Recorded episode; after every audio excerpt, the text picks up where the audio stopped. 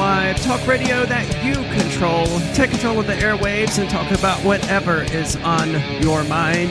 That number is 202 380 3699. There is also an alternative way of connecting. I don't know that much about it, so I'm not going to plug it at the moment, but 202 380 3699 will get you connected. With you tonight, it's Aria. And Mark. Yeah, I, I was waiting on a third person. It- It's been so long since we've done the show with j- just two people. Was that it that yesterday? yesterday we had a third person. We did? Okay. It was yeah, Choa. Oh, that's right. You know, I, I think that it's time for me to, you know, come out and uh, a little confession that's going on. For those that have been listening and thinking maybe Mark's not entirely himself, he's he seems to search for words a little more and doesn't remember stuff quite as much. I have had a very real memory issue because of COVID nineteen, or at least I've had a very real memory issue. I don't remember why, and COVID nineteen seems like a perfectly valid reason that you might suffer some sort of memory issue. thirty percent of people have a neurolog have neuro, you know long term neurological damage because of it. Hmm. And I'm not saying I think that the very best practice for me is just being on the air. I just hope that people don't think, "Wow, this sucks," you know, because. I, I, sometimes I'm going to search for words, and sometimes I just don't remember stuff. I didn't remember Joe was on last night. I'm not remembering a lot of things, and believe me, if you're frustrated, imagine how my wife feels. So, That sounds frustrating. Luckily, when I had COVID, it was just like I lost my sense of smell and taste for about six to seven weeks. okay. That was extremely annoying. But there was only one day where I was just like very, very sore and very, very fatigued. And then I was fine again the next day. I- Other than the lack of smell or taste, which continued for an excessive period of time. A lot of people have said that coffee didn't taste right for about three or four days for me. That was it. Man, I wish I was that fortunate. Well, I lost uh, 15 pounds in uh, five days, and I have. I, uh, there's no way I could replicate that, so I'm grateful for that particular part. But to me, the most important thing in the world has always been my mind, because Yeah. that's all you got. Sure. And um, I, you know, I really don't like that I lost my memory like I did. That sounds like it would be And frustrating. my memory wasn't great in the first place. I don't know how your memory was or wasn't It wasn't prior to COVID 19, but I definitely have noticed that, you know, like you forgot that Joa was on yesterday. Yeah. And I mean, there, there are other things that I recalled you have forgotten in the last several months. Well, And you had to do a great deal of work because I lost the password to, to the, something. uh, uh, right to it to, to something that was very important for uh, the show, and uh, there was a lot of trying to figure that out, and you were trying to like dig into my brain, and there was nothing. It was just a dry well, you know, nothing there. That was not a fun period. Yeah. Uh, mostly because of the lockouts, you know, it was just a drag. You could try like one or two passwords and you had to wait five minutes before you could try it again. It's just a massive time sink just to try, you know, 40 or 50 variations. is very, I'm glad the problem's been solved. yes, the problem has been solved. Yeah. I, I am also glad. But you know, one of the things I meant to mention yesterday and that I forgot to is when you got here today, I was listening to music, which, you know, is not uncommon for me, but I've discovered a new genre Oh no. of rock music, and I really like it. It's called trance metal, and it's filled primarily with female singers, which is how I ended up finding it. And of course, I'm sure you don't care because it's metal, but it's something I wanted to make people aware of because I wasn't even aware this thing existed. It's sort of a combination of trance techno and metal with female vocals, and some of it's really, really bad, but some of it's also really, really good. That's true with any genre of music, right? Like some of it's bad and some of it's good. Yeah. Yeah, I uh, I'm not the, the music kind of guy. I rarely will play music in, in the car. I mean, in many cases, if I'm not listening to an audiobook, I'm listening to nothing. Uh, I mean, I'd rather be alone with my thoughts in in many cases. Um, my son has taken up listening to video game tracks um, that he listens to on YouTube, which Okay. couldn't be more annoying as far as I'm concerned. But then again, I was, com- I, you know, I Well, used to- some video games have had really, really good music. yeah. and some not. Like I don't know what type of music he's listening to, but It's if- mostly somebody on a keyboard going, you know, uh, that sounds pretty annoying. yeah. But yeah. Well, I'm the opposite. I'm almost always listening to music, and this new genre of music is keeping me entertained. Good. And it's called trance metal, so check it out. It's some of it's worth listening to, some of it isn't. Lacuna Coil is one of them. I knew they were a band that existed, but I never paid any Better attention to them because when I was in high school, I had this friend who was always watching MTV and Carson Daly and TRL and all this other nonsense. So he was always hearing about these. This is the next big band, and they would have one song and then they would fade into obscurity. So I stopped paying any attention to him. And he was the one who told me about Lacuna Coil, so I wrote them off the same way I did, you know, Adema and Nonpoint and all of these other 90s bands that went nowhere. But as it turns out, Lacuna Coil is still around and they're still really good.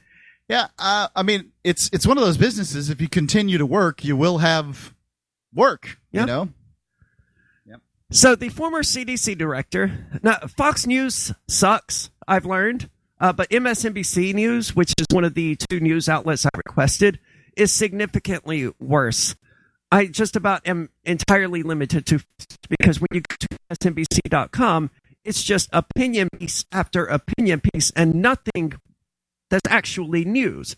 And the vast majority of it is just conservatives bad, Trump bad. Trump's not even president anymore. How long is MSNBC going to kick this dead horse? well, I have I saw a news article. I think it was yesterday or the day before. That, um, it was CNN and MS, MSNBC, if I remember correctly, and I could look uh, look it up. I was just talking about how bad my memory is. Um, and the claim was is they mentioned Trump last month more than they mentioned Biden, and that's pretty impressive. I believe it. Like if you go to MSNBC News, well, MSNBC.com right now, the very first thing is about Trump. The next thing is about Southern Baptists. The next thing is about Trump. Then it's about McDonald. Then it's about Texas Republicans. Then it's about Trump. Then it's why about conservatives. And it's just, yeah, in the, in just the screen that I'm looking at, there is not a single mention of the current president. And instead it's just all Trump. Well, that says Six to me months. that they're they're trying to distract your attention from the current president. Is what it says to me. Well, it's it's been six months since Trump was removed from office. When I are know, they going it's- to it's find something ridiculous. else to talk about? I, it's amazing. I who knows? Well, Fox News seems to be talking about other stuff, but the MSNBC is all about the whistleblower. Do you know anything about Reality Winner? Because I don't. Reality Winner is a whistleblower that had something to do with the Trump uh, Russia thing, and you know that's that. I don't know anything about it, but MSNBC has an opinion piece about it, thankfully.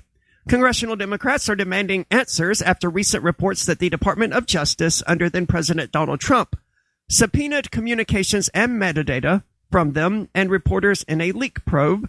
Meanwhile, Reality Winner, Reality Winner, the former NSA contractor who was convicted in 2018 of leaking documents to The Intercept, was released from prison early on May.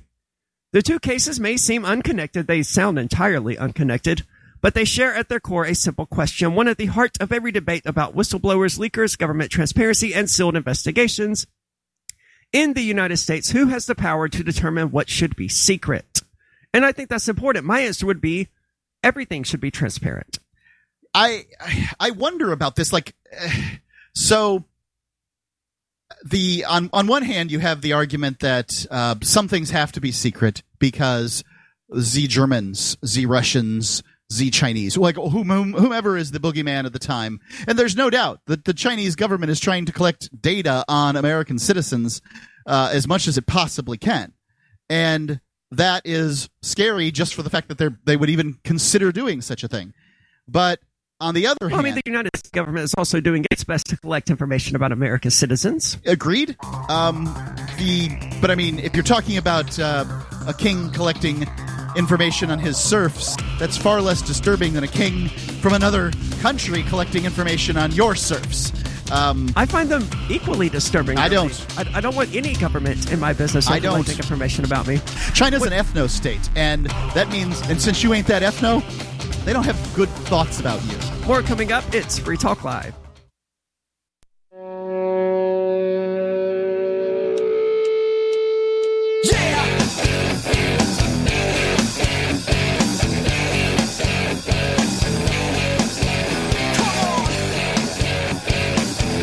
Is Free Talk Live.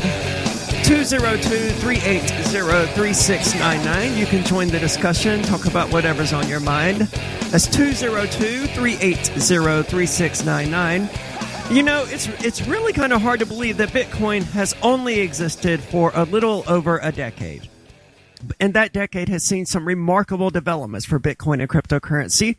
Already, Bitcoin has proven to be an invaluable tool that's changing the world. Chances are you've heard about it but maybe you've decided it's time to finally learn about it. Bitcoin.com has everything you need for that, including some very short videos that will only take a few minutes out of your time to teach you the basics so that you can get involved with this groundbreaking technology.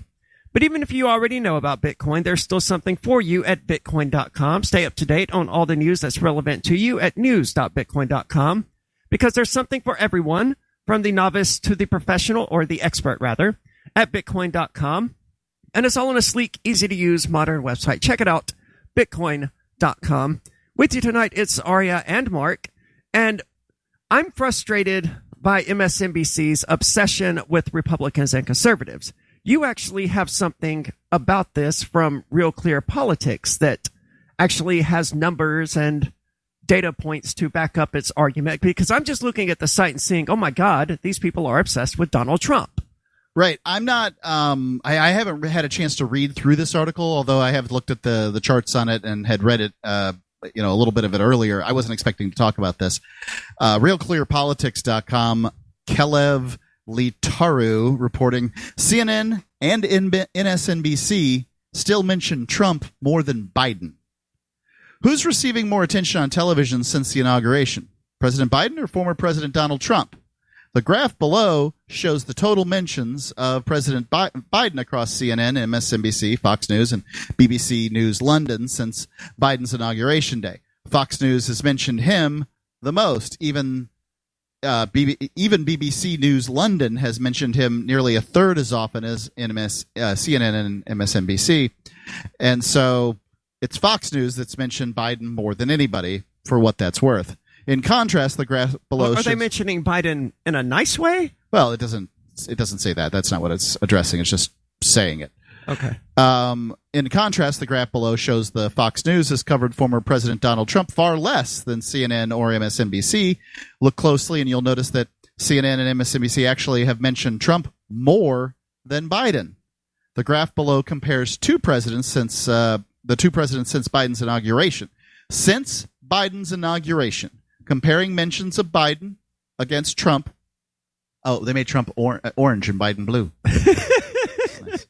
On MSNBC, That's former awesome. President Trump has received 129% on MSNBC. Former President Trump has received 129% of the coverage that President Biden followed closely by CNN's 118%. That's since Biden's inauguration. So, so they're covering him a little over 25% more than they are Joe Biden. Now, I don't know what uh, Fox was doing post Obama in 2016 about this time, but I mean, it's, and I'm sure we uh, would have called them pathetic when they when we did, but I mean, this well, is we sort of pathetic. have an idea based on what Fox News is doing with Joe Biden. I mean, Fox News is talking about Joe Biden. I don't think I don't think that Fox beat the Barack Obama is bad dead horse after Obama left office. I don't know, but I wouldn't doubt it at all. I, I got to say that these these ones that take sides, and I used to think of CNN as the one that didn't take sides. I do not think that anymore. No, they're they're hard left. Um, but these ones that don't take sides, uh, or that do take sides, they definitely want to talk about the one that they hate more than the one that they like. And that's curious. It's not curious if, like, once you know it, then you understand what they're doing. They're, you know, they're creating factions. Um, you know, if, if your guy, if your guy isn't so great, you don't talk about him. You talk about the other guy. And that's the, the truth. guy who would be irrelevant if you stopped talking about him. What what relevance does Trump have to the world today? Well, a lot of people hate him. That's the relevance. That's not that's not relevance though. It's relevance if they're if you're looking for ratings. Uh, it's not relevant if you're looking to I don't know produce journalism and news. It's But- easy just to forget about Donald Trump and never let him occupy another moment of my brain. T- This is why I like libertarianism because we care about, you know, like the the issue as opposed to the person. Yeah. You know, libertarians are almost never going to get out there and pound the drum of the libertarian. And if a libertarian's bad on an issue, they will tell you that they are bad on an issue. They're not libertarian on an issue. So it's well, every libertarian I've ever met is the only real libertarian. right indeed but when it comes to the democrats and the republicans if you have a conversation and you've had these conversations with people in your life they they want to talk about how bad the other guy is and they want you to ignore how bad their guy is. And that's the conversation the whole way through. Yeah, that's pretty much my experience with people. and if you get tired of the conversation just tell them you don't vote from a principled standpoint and they leave you alone immediately. Really? yeah they just, they just don't care anymore. Poop. Well, I guess not. because you because not voting isn't a solution to anything. Not voters. You know? Um it's the only thing it's a solution to is having conversations about voting you're a non-voter, right? i am I, I'll, I'll vote any opportunity i get but i cannot vote in the presidential election because i'm a resident of the us marianas Ah, okay. so um when But that's a new development. Did you vote in the presidential election in 2016? yes Okay. what was the libertarian in that one Uh, I is it don't gary know. johnson Probably. yeah i voted for gary johnson Okay. both times I, I could not bring myself to vote for Gary Johnson. Not that it would have mattered, but I just did not approve of him or his positions. But I wanted John McAfee, you know. Well, um, I, for me, you should. For me, I prefer the notion of voting over not uh, not voting for myself. Um, if you don't want to vote yourself, then fine. I, I I don't care because nobody cares what somebody who doesn't vote thinks. Um, so I don't know. The vast majority of Americans are non-voters, aren't they? Is it what? Maybe well, not, in the Trump ele- not in the Trump election when everybody got to stay home. yeah, I guess so. When Trump stacked the deck against himself by uh, you know keeping everybody home. But most Americans don't vote. Is that correct? there um are we talking about in a presidential election or just sort of generally or what what's the question Just sort of in general. so in local elections especially if those local elections are held separately from a national election you will um, get a lot of people who uh, like 90% of people don't vote and sometimes Okay. it's higher than that Well, it's hard to care about a local election for most people because of this hatred, this factionizing that we have. sure but the local election's the important one where you're actually dealing with issues that are going to deal that you're going to deal with i mean like And you can actually affect the outcome. most of the tyranny that you're going to deal with in life um, is not going to come from the United States federal government. So, uh, I mean, you know, there's a little bit here and there. I've, I've had to deal with some stuff. Um, you know, Trump uh, getting rid of the Obama tax thing, uh, the, the Obama care cost The Affordable Care Act was Fine, good for me. yeah. And bad for me was when he stopped cruise ships and uh, travel to Cuba because I had a cruise actually planned to uh, Cuba with the, the folks from Freedom Fest. What are your thoughts? Do you vote in local elections or only presidential elections? 202 380 3699. After a devastating war, the alien visitors were driven back, and their willing human collaborators were left behind to face the music. When Emma Jean Anderson's ex lover springs her from prison, Nathan Foster and his 14 year old nephew Ben are tasked with bringing the pair to justice. An easy enough job until they discover something is inside Emma Jean, and the fate of the planet hangs in the balance. The Family Business by Mike Kupari from BaenBooks.com.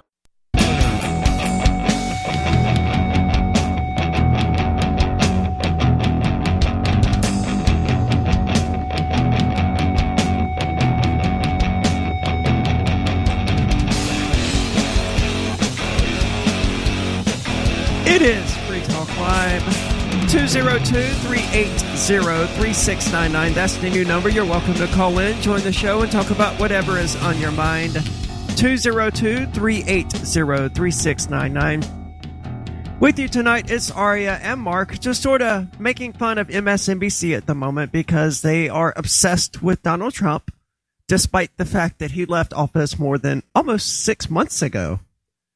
And it's not surprising because Obama spent the better part of eight years talking about George W. Bush. And if I recall correctly, George W. Bush spent the better part of eight years talking about. Well, no, he mostly just talked about WMDs and the war on terror, didn't he? I I don't like you know I mean a, a few times I remember Obama mentioning uh, the former administration and things like that, but um, you know Really? I seem don't to recall remember. it happening a lot, but I could be wrong. Anyway, let's go to the phones. We've got David calling from Michigan. David, you're on Free Talk Live. Hey, what's happening, guys? So Aria and Mark, um, thank you so much for bringing back the Mark Ian aesthetic. You guys emulate it perfectly, so I appreciate it. yeah And, I've, uh, I've said more than once that Aria's Ian in a dress. I don't know how to feel about that, Mark. Yeah, well, That's a little mean, but I it's it's funny. well, I'm not a nice guy. I mean, I, I didn't I, I didn't get here by being nice, David. Right on, right on. And Aria, there's no uh, kitty cam tonight. Uh, that's because there there actually is now. I just turned it on. The cat wasn't in my lap, so Is she is she in there now? Um, Yeah. the, otherwise it's just pointing at my lap, and it's kind of weird Aria's poor awkward. cat is having issues right now. She's, uh, I believe, in heat, going going into heat or going out of heat, and uh, boy, does she need some attention. Well, she always needs attention. That's not new. well, she jumped up in my lap, which is new. It's the first time well, that's ever I happened. Had, I had the stream up on the TV, and my kitties love seeing Aria's kitties. So there's that. Oh, that's awesome. She's a sweet, sweet animal. Well, thank you so much for the call tonight, David. Uh, I guess I'm happy to know that. I mean, I consider Ian to be, you know, the pinnacle of doing talk radio. So if we can emulate the dynamic between you and Ian, I, I consider that a compliment. I think it's what made Free Talk Live what it is. Is people, um, you know, people when when any other show out there, the host is such an arrogant, impossible individual. Like you. Uh, well, I, I I don't think I am that, but that's fine. Um, it, Well, you are very arrogant. You you call arrogant yourself, people never imagine for a second that they're a- actually arrogant. Okay, But um, let's move on from that particular topic. it may or may not be true. you're like pretend arrogant. I, Right. I, I don't know. I, I think that I am, I am vain, but I know that I'm vain, and so therefore I can, you know, work within a world with understanding that. I'll give you that. You're vain, not arrogant. Okay. And, and so, but I mean, you know, these these talk show hosts, they don't want to hear anything that sounds like somebody disagreeing with them. And Free Talk Live brings to the airwaves disagreement. Sure. And even when we agree on a lot of topics, and you can bring up anything on Free Talk Live, and the number is 202-380-3699. and It's going to take me a really long time to memorize that. yeah, it's not going to be anytime soon for me either. The and, and who knows how long we're going to have that number. So you know, Yeah. whatever the case may be. But uh, yeah, I mean, that's we we just have a different dynamic. Ian and I managed to. I said, I made a living disagreeing with Ian. And you know, you and I have that have a similar chemistry. I think you're really sort of stepping into it. Um, we had a we, there was a conversation a couple of few weeks ago with the co-host where I'm like, y'all need to disagree more, and um, like you know, I gave everybody license to disagree with me where I don't know that I have done that recently. Of course, anybody can disagree with me. My opinion isn't right on everything. I mean, what kind of insane megalomaniacal idiot would believe that they're right about everything. I simply have opinions, and those opinions need to be challenged in order for us to determine whether those opinions are right or wrong. And I don't stick to an opinion just because I came up with an opinion. I stick to opinion because I'm kind of rigid in my thinking. I'll try a new thing, a new idea out, and it takes me a little while to try the next one and the next one and the next one. I'm not that fluid. I'm significantly more fluid than, say, most people who do my line of work. But, um, you know, I, I'm not gonna, I'm not likely to change my opinion in an evening. There have been a few times, most recently I can recall Starchild, uh, one of our, our listener from San Francisco, a listener from San Francisco, um, calling in and, and challenging me on something. I'm like, that's right. And, you know, in an instant, changed my opinion. But it doesn't happen a lot.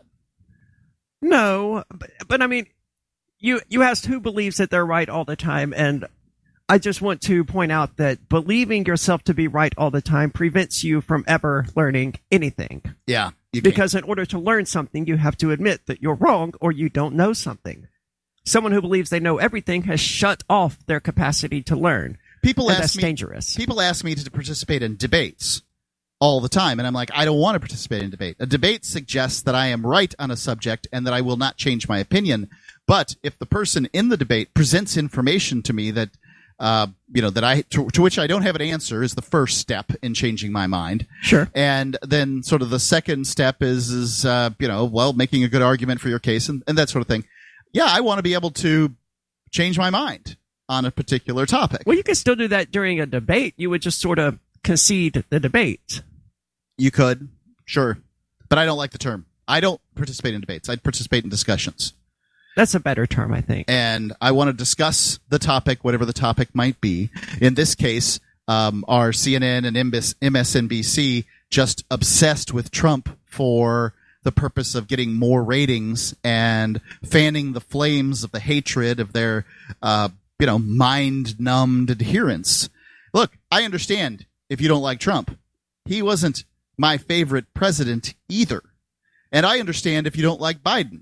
You know, out of all of the presidents that have it, that have been president in my lifetime, I have to say, honestly, I think Trump probably was my favorite. Really. He's the only one that didn't start a new war, Um, and if for that it reason, seemed like he was trying with Iran. but he didn't He start it.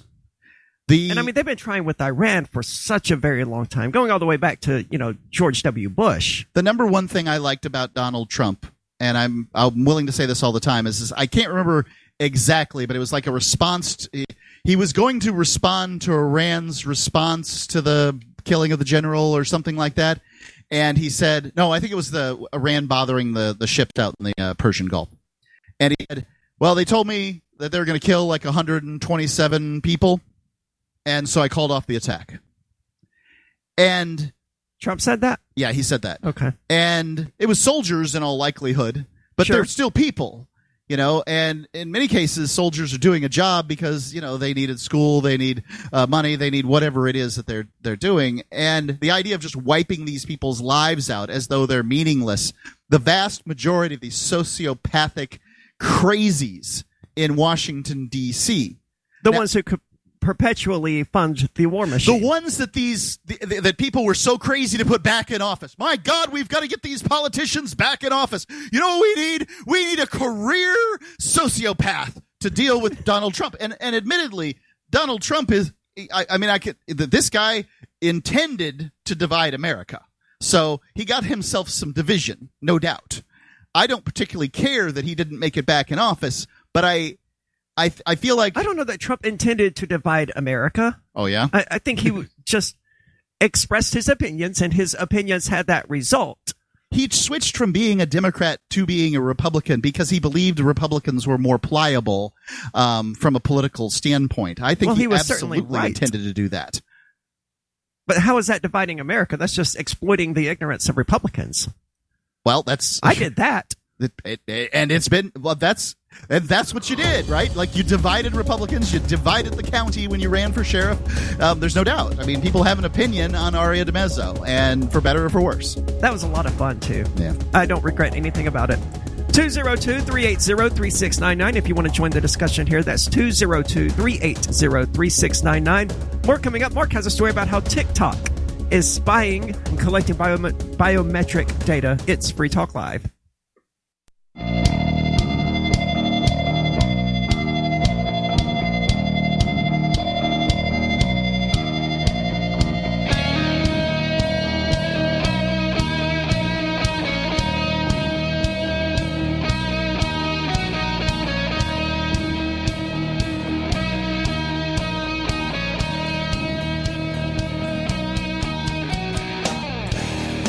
It is Free Talk Live, 202 380 3699. If you want to join the discussions, that's 202 380 3699. With you in the studio tonight, it's Aria. And Mark, And someone got swallowed by a humpback whale. that is correct. I I saw this and I assumed it was a Babylon Bee or Onion article, and I just kept going.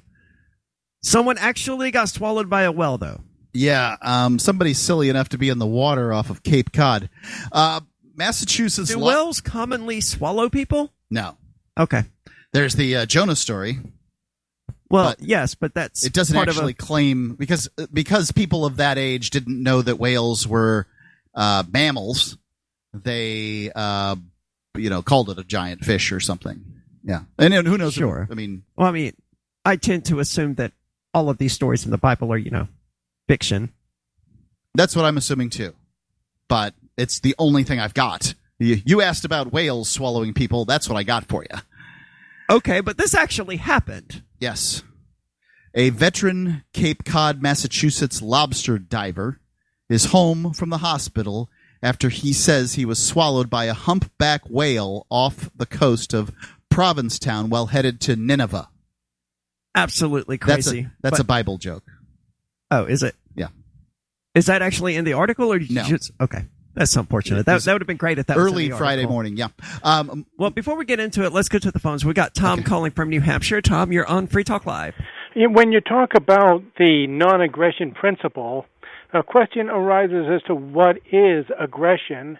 And I want to bring up something that happened in Trenton, New Jersey on Thursday morning, 26 December 1776, when some uh, garrison of Hessian soldiers were just all they were doing was sleeping off their hangovers. They were totally peaceful at the time, and George Washington and his men went over there and attacked them and ambushed them and clobbered them, and it was a rout in favor of George Washington and his men.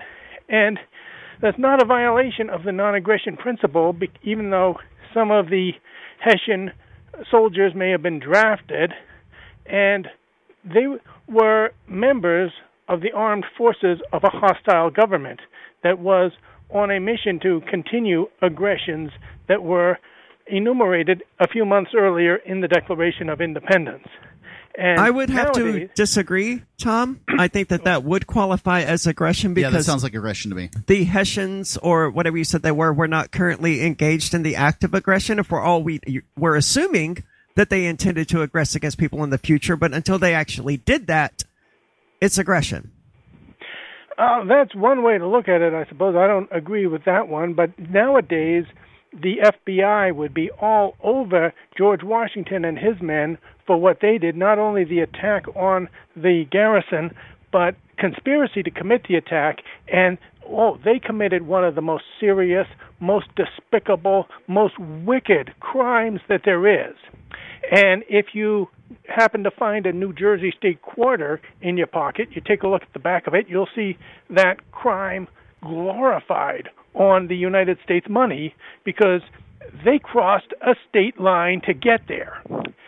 Now, speaking of the FBI, I got a knock at the door on 3 August of 2017, and it was none other than Federal Bureau of Investigation goon Mark A. Hastabaka giving me a lecture about federal law about uh, criminal threatening and showing me a letter, copy of a letter that I sent to a member of the New York legislature, uh, putting the blood of a slain cop on the hands of lawmakers who were soft on police brutality.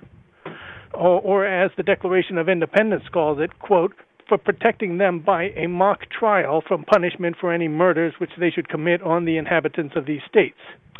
Uh, one of the members that got that letter was so furious that they called the FBI, which means that I'm onto something here. Uh, you know, the power of putting th- that approach, putting the blood of the slain cops on the hands of lawmakers who voted for the provocation. You know what I'm saying?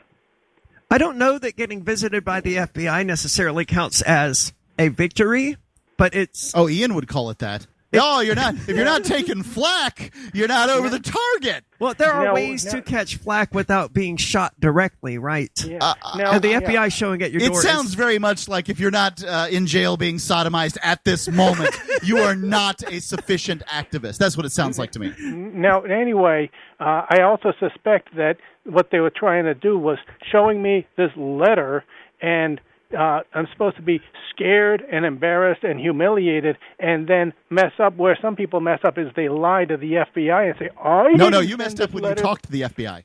Just so you know. I- I tend to agree. Yeah, never never talk to the FBI. Oh, I, I some of them say I never sent this letter that has my return address and my signature. No, that's a bad it." idea, yeah. and, and so that that's a bad idea. So maybe that's what they were doing. But the one thing that uh, Free Talk Live hosts might consider doing when it, things happen. Let's say somebody who lost their job because of a recession, and then they they can't find a job because of the recession, and then they uh, they get their eviction notice and they're at their wits' end. His wife leaves them because he doesn't have a job, so he goes out and punishes the government.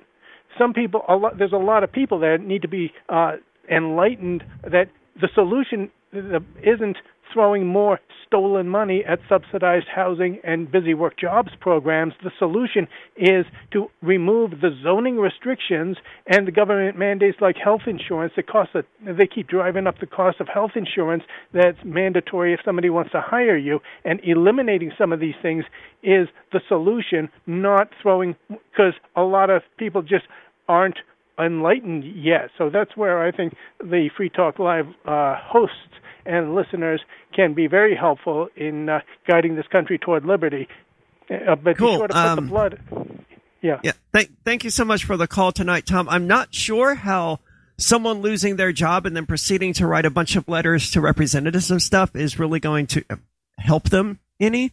I, I would think that someone who's who loses their job, their wife leaves them, they lose their house, they get the eviction notice or whatever, all the, the other stuff that you said, their time would be best served looking for a new job rather than, you know, mailing senators. That does sound like a better idea to me, but um, he is correct that jurisdictions matter, regulation matters, laws matter. I mean, all you have to do is look at the difference between Hong Kong and mainland China, or Shenzhen, which uh, was set up uh, next to Hong Kong to basically uh, you know, uh, benefit from that. Is all you have to do is look at these uh, historically and see the difference. Is, is that uh, you know laws matter. Well, yeah, they matter because people with guns enforce them. But if it wasn't for that, they wouldn't matter. Yeah, I mean, y- even if laws aren't terribly well enforced, the very existence of them stifles growth. I mean, you know, there's plenty of banana republics out there with a bunch of crappy laws that are eh, very rarely enforced. If uh, you know, if if they are, they're selective and all that sort of thing. Um, eh, but those places can't get any money because uh, businesses that want to set up, like real businesses with real money. I'm not talking about middle class people trying to make a living here. I'm talking about the moneyed interests of the world. They won't set up there because they don't think they can keep their stuff, I, uh, keep their their investment. Would you set up a uh, oil mining business in Venezuela? No. That's right. And it won't happen for decades because Maduro and then uh, Chavez before him nationalized these uh, these projects. And Right. did that help the people of Venezuela? Well, no. clearly not. They're drinking, you know, sewage water, and the Bolivar is circling the drain. That's because socialism kills, quite literally. Um, and I'm not talking about Bernie Sanders' democratic socialism. well, No. that kills people too. It just takes it a little while longer to I- get to that point. I don't think that the I don't think that the thing they call democratic socialism is socialism at, at all. No, it's closer to fascism. I think it's it's just modern. It's a modern mixed economy uh, that leans a little more towards the left than the right. I mean, I don't have good terminology for it because there isn't good terminology for it because the Democratic Socialists hate no one more than the Social Democrats. Um, you know, like they just they, they they fight and fight and fight over these terms when these terms should be like Nazi. Stalin, the guy who, de- who Right. defeated Hitler, killed more people, was responsible for the death of more people than Hitler could have ever imagined. But we have Holocaust museums all over the world. We have nothing, no museums about the ills of socialism. So the young people of today are like, socialism sounds pretty good because somebody said it was good and uh, my, my teacher said it was good. Like, they don't even know what it is. Socialism is state ownership of the means of production. It And has a definition. Yes, and it's consistently led to death and starvation every single time it's been tried. What are your thoughts? 202 380 3699. It's Free Talk Live. Breaking weather news. Belize is sunny and around 82 degrees every day this week. What's the forecast for your life? If current politics and economic prospects are cramping your freedom, escape to the tropics. ECI Development has affordable second homes for you to own or rent in Belize and other tropical countries. Places with stable governments and growing economies. Secure your freedom now. To find out more, send an email to ftl at ecidevelopment.com.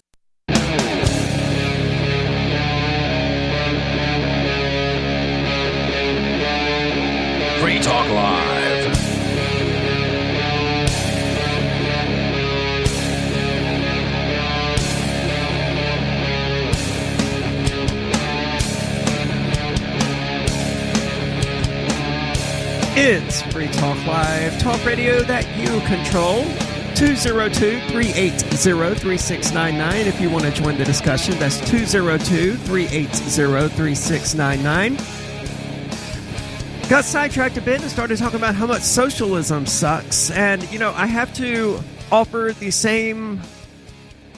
Uh, I don't know what the word is that I'm looking for, but, you know, socialism and communism and all of these other isms in theory could work. I, I want to be clear about that. I don't hate the idea of socialism. I mean, sure, if you want to get a bunch of socialists together or communists and have and have your socialist or communist society, there is no reason that couldn't actually work and produce a very strong, very valuable society. It's just not likely, and seeing it implemented has consistently led to death. I don't recall ever any reading any articles about anyone fleeing the horrors of the free market. Well, um, some would tell you that they they have, but uh, nonetheless, the uh, there are those that would blame every problem in existence on capitalism. They don't know what capitalism is, don't have a good definition for it, and that's fine. Um, I would say the uh, the definition of communism is communal ownership of pretty much everything, maybe with the exception of some personal property or, or something like personal effects or something like that. But basically, communal ownership of property, period. And um, well, the situation that we're in is essentially already socialist. You- You're allowed to own things that don't produce, right? The, the few things that you're allowed to own that produce are, are things like your vehicle, which is heavily regulated, heavily restricted. I don't know that you own your vehicle if you have to pay every year.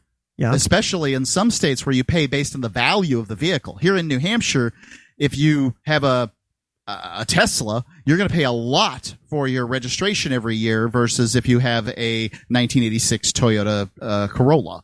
Um, Right. uh, Whereas in Florida, it didn't make a difference. You know, it was one set price for any kind of car from Rolls Royce to Daihatsu. Um, it didn't make the, the least bit of difference. Okay. So I'd say that if they choose, I mean, admittedly, you're choosing to drive on their road and you're choosing where you live and some things like that. So there are some choices in it. But do you really own a vehicle that you have to pay based on its value every year? Fair point. I mean, I would offer the same criticism about property taxes and stuff like that. Sure. You don't really, I mean, you're renting, even if you own your home outright, you're renting it from the government and they can evict you at any time if you don't pay your yearly rent That's right. called property tax. You have a higher own, um, a higher level of uh, renter status as a uh, property owner. But the ultimate owner is the government, the state. And that's true of, you know, pretty much everything that produces. You're allowed to own things that don't produce. You're allowed to own toothpaste and soap and deodorant and all of these other things. And, you know, maybe, maybe even a computer or so. But You can in- produce with computers. but if you want to actually have a factory or do something that requires, you know, employees to produce, you know, materials, a good for people to consume, you're heavily regulated by the government who has to license you and regulate you and can shut you down at any time Well, because so- they're ultimately the owners. The uh, governments throughout time have claimed two things. They've claimed the ownership of all the land within their given, you know, polygon on the map, yeah. and they've claimed the ownership of the people within that polygon. Now, that ownership throughout time has become less and less, right? Like I call what we have free range serfdom. Because you can pick where you live, so long as you ask permission. If you want to go outside of the United States polygon, you have to ask permission. And that wasn't the case in, you know, medieval feudal, feudalism, where You- the you- lord that you worked for was the lord that you worked for, and you couldn't just go and work for a different lord. Not very easily. You, had prob- to get your current lord's permission. Yeah, I mean, traveling from town to town was not nearly as common as it is today. Uh, it was often done by minstrels and people like that. They just didn't Well, care. and merchants. yeah, merchants and stuff like that. Well, I'm referring more to the to the laborer. to the serf, right? Yeah. And, but the average serf is like, you know, wouldn't want to go work, for that other lord because this is his town, this is where he grew up, this is, you know, where his family is, and and that sort of thing. Uh, but it's true. So, uh, um, you know, one of the the distinction I like to make is between statism and socialism. So socialism I defined earlier as state ownership of the means of production, but that has a meaning that is a little uh, unclear. So it's when the government tries to run things like electric companies or um, fire departments or uh, you know uh, something uh, like an oil drilling company. I mean, this has worked very badly. Every time the government gets into something, they can take a profitable business and very quickly turn it into a huge money sink, and it's amazing to watch. It is. And this is why I would argue that what we have in the United States is actually closer to fascism, which would be state control of the means of production through puppeteer corporations. I dis I dislike the term fascism simply because it is uh, it has so much baggage The people simply can't define it. And Right. you could define it because you'll come up with the Mussolini definition. You'll say Mussolini had a definition for fascism and it was, you know, a marriage between the corporate and the, the, the state and, you know, blah, blah, blah, blah, blah, right? And I don't have it in front of me. well, he was the one who, I mean, it's essentially that. He was the one who invented fascism. So I would think, No, fascism was invented in the United States by Woodrow Wilson and his ilk. Um, I mean, sorry, the United States uh, has a long not wrong. lineage of fascism. You're not wrong, but we didn't. uh, I mean, it started in World War One prior to the rise of Mussolini. You're absolutely right. When the industrialization, the mobilization, all of these these corporate heads started meeting in back rooms and working closely with government to Yeah. figure out, hey, this is how we're going to mobilize all of these industries to work for the government, but we're not really going to let people know that we're government employees and that we're doing this at your behest for your benefit.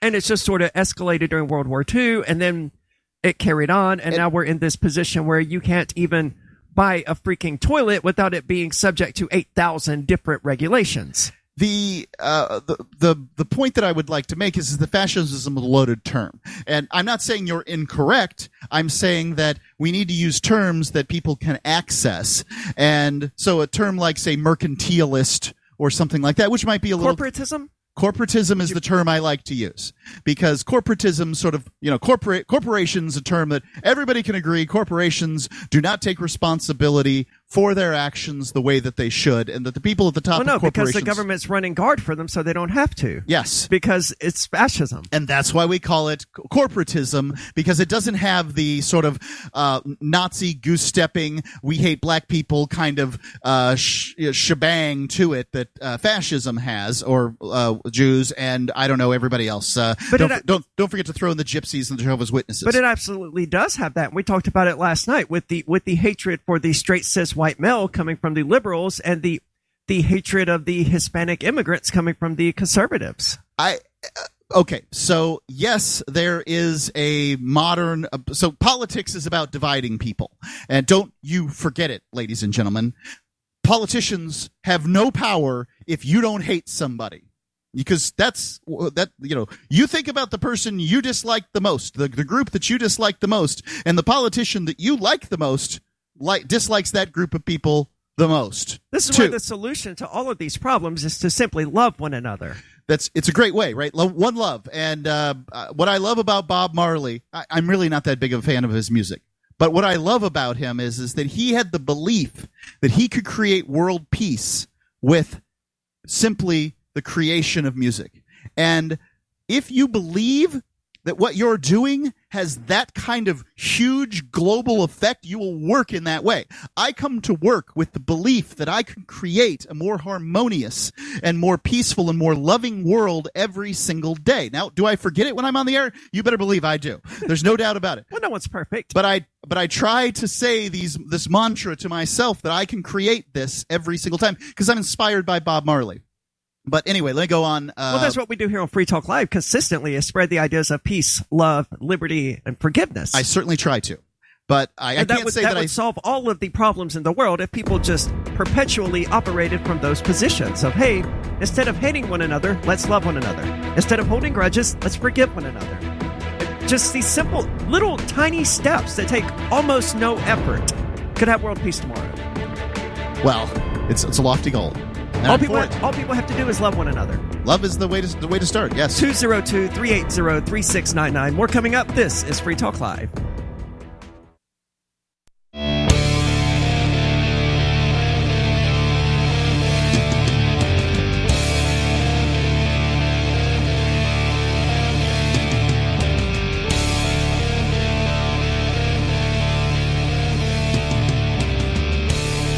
It's Free Talk Live. 202 380 3699 if you want to join the discussion. Someone got swallowed by a whale while swimming off the coast of somewhere. I don't know exactly where because I wasn't. Cape Cod. Cape Cod, that's Massachusetts, It right? sure is. Yeah. Not far from here, then. Now, you said they were stupid for swimming out there. It, why? It's cold. Okay. Um. I mean, It is cold. I, you know, recently uh, my Google Photos thing was like, "Hey, remember a year ago when you went to the the Hampton Beach here in New Hampshire?" I was like, "Yeah, it was freezing cold. It wasn't freezing cold, but it was like 50 degrees. It was wet, and it was not, not so a, great. Yeah. not a pleasant experience. I, I can't imagine the beaches here in the Northeast are really welcoming and inviting, except maybe in late July or early August. But yeah, anyone swimming right now is um kind of crazy, in my opinion. this guy likely had on some kind of outfit. It, it uh, let me read the story here. Uh, a veteran Cape Cod, Massachusetts lobster diver is home from the hospital after he says he was swallowed by a humpback whale off the coast of Provincetown early Friday morning. Michael Packard says his v- vessel was positioned off Herring Cove Beach, surrounded by a fleet of fishing boats. The 56 year old Wellfleet man plucks lobsters off the bottom of the ocean floor. He told the Cape Cod Times he was about 35 feet down when he was swallowed by a humpback whale. I thought there's no way I'm going to get out of this with sheer uh, with with sheer brute. I guess that's the way he talks. It's either he's going to let me go or this is where I'm going to die. And I really thought this is where I'm going to die. I, well, I would imagine so. If you get swallowed by a whale, what else could go through your head? All I could think of was my sons, and my wife, and my mom, and I thought it was just over. And that sounds legitimately like what you think of when you are dying. Packard uh, estimates. I don't know what I would think about if swallowed by a freaking whale. I don't know. Uh, I just love hearing you say "well, Well, well," why? because you because it's whale. That's why. Okay. Yeah. I'm from Mississippi, Mark. I don't. I try. I don't know what the you know the accent is uh, separate. I don't know. I mean, I've heard other people, but I know they were all from Mississippi that, that do the uh, you know well, kel del kind of sound to it. So I'm saying it well. Well, you're you're- saying well as in a place that you uh, from which you draw water Okay. And it's versus whale. whale, Yeah. which is uh, you know a large mammal that swims in the water. I've never given the given it any thought whatsoever. I know. I hear you. Yeah. That's how accents are. Yeah. it's just the way you are. All I don't sudden, pronounce ale like L, you know. So why would I ale is in uh, L like is in the the drink? the drink. Yeah. Yeah. You don't say L. No. No. No. Okay. Say ale. Ale, Okay. It's close though. I guess. Yeah. But if you put a W in front of that, that would still be whale. Yeah. Yeah. All of a sudden, I saw light and white water everywhere, and all of a sudden, I was thrown from his mouth. Packard says I was. He was shaking his head, trying to eject me out of his mouth. So was he actually swallowed by a whale, or was he just like in the mouth of one? in the mouth of a whale. I don't think that you could even go down the throat of a uh, humpback whale because of the baleen. Uh, the what now? baleen. Uh, it's it's a bone, sh- uh, a thin bone filter. They just make combs out of it if it tells you how thin it is. Okay. Uh, thin bone filter that they use to get the krill. um, eh, as opposed to filtering out bigger things that they might get up in their mouths. Okay. So, anyway, last thing I saw was his tail going down, and here I was lying on the surface. Packard says, Wouldn't you think someone who was a professional lobster catcher or whatever it is that he does would know that it probably wasn't possible for the whale to swallow him? I don't think you're thinking that stuff at all. And and he did essentially think point. that. He did essentially think that. You either, are in the mouth of a whale. either he's going to spit me out or this is where I'm going to die. And that is an accurate assessment of what was going on. He wasn't going to die uh, 18 feet down the, the whale's throat. He was going to die right there in its mouth, caught in the baleen. Um, Ah, okay. And so, I no, I think he had a very accurate assessment of what was going on. Okay. And, you know, if the whale didn't get him out of the mouth, there's a lot of panic. And I don't know what his equipment was or how long he was, you know, had. Like maybe he had some diving equipment and he could have uh, stayed down there for another 20 minutes. Or maybe he had a mouth, a lung full of breath, which I imagine your heart starts beating a little faster, you're going to use up. I would imagine so. Let's see. Packard says his boatmate, who the Cape Cod Times identifies as Joshua Mayo, says the ejection from the whale, uh, saw the ejection from the whale, but did not see the humpback swallow him. I don't need, like, if you come out of the mouth of a whale, I'm just going to presume that you went into the mouth of a whale. Yes. And it's not I- I swallowed, think that's a fair assessment. Good enough. They saw the ejection when the whale came up and threw me out. Packard says uh, Mayo helped him out of the water, called to the shore on the radio, and headed in. He was taken to an area hospital but suffered few injuries, mainly soft tissue damage. Aren't whales fairly smart? Yeah, I wonder if the whale simply thought he was drowning. Was like, hey, I'm going to take you back up to the surface. I got your back, bud. it's possible. I'm not gonna. Yeah, I. I, I mean, that's something that a dolphin would do if a dolphin had the capacity. But dolphins are also smarter than whales, I believe. uh, dolphin is a whale. Um, I, I would. s- So what I have heard from divers, and mind you, I prefer to be in the water with things smaller than me, not larger. Sure. Uh, but uh, what I've heard is is that whales will nudge you and move you and get between you and a problem and that kind of thing. So it's quite possible a whale just thought it was just skimming for krill. They open if you ever get a chance to see uh, a baleen whale, a whale that you know skims for krill, uh, their mouths are gigantic. And it it could happen. I mean, if, if there's enough people in the water, enough whales in the water, sooner or later somebody ends up in the mouth of a whale. And so I tend to think this this was accidental on the part of the whale, and that's Yeah. why he was like sh- sort of shaking him out. But it could be. I like the I like the story. It could be. Anyway, the uh, Jake Joke Juke Robbins, director of the humpback whale studies at the Center for Coastal Studies in Provincetown, said it appeared to be a mistake and accident on part of the part of the whale. It's not something I have uh, heard happening before. So many things would have to have uh, happened to end up in the path of a feeding whale. The center's Humpback Whale Studies program is home to a long-term study of humpbacks off Cape Cod and uh, the greater Gulf of Maine. Robbins directs the research, which is one of the most detailed whale studies in the world. Robbins suspects it was a juvenile humpback whale feeding on sand lance. I don't know what sand lance is. The, well, it certainly can't be common. I mean, they are right about that. This is the first story I've ever heard ever heard? Yeah. of a whale eating someone or, you know, having them in their mouths, however you wish to characterize it. It's not something I've heard of before. Yeah, it says here that this is uh, describes better than what I was saying. The center says humpback whales spend their time seeking and engulfing small schooling fish. They lunge quickly, open their mouths wide, and use uh, when we're talking about whales, wide is a big wide. Uh, use baleen plates in their mouth to filter the water out before the fish are swallowed. If something lies directly in the path of a lunge feeding uh, feeding humpback whale, the whale might not always be able to detect it or avoid it in time. Robbins continued. For example, some entanglements in fishing gear begin this way and can threaten the life of the whale. Interactions between humpback whales and people are rare and thought to be accidental. From what we know of this event, it would have been a rare accident. Robbins noted.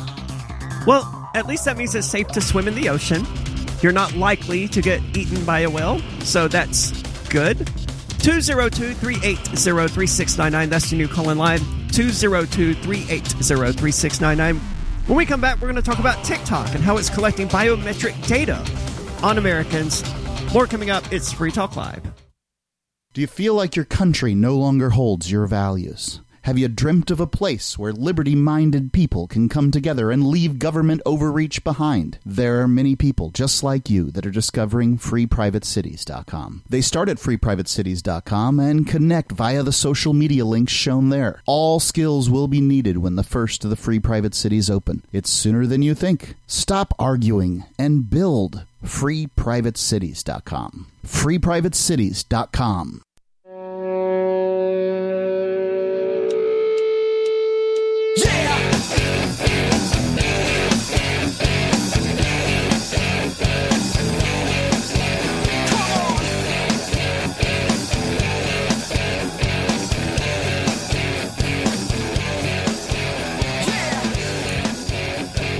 It's Free Talk Live 202 380 3699. If you want to join the discussion, that's 202 380 3699. With you tonight, it's Aria. And Mark.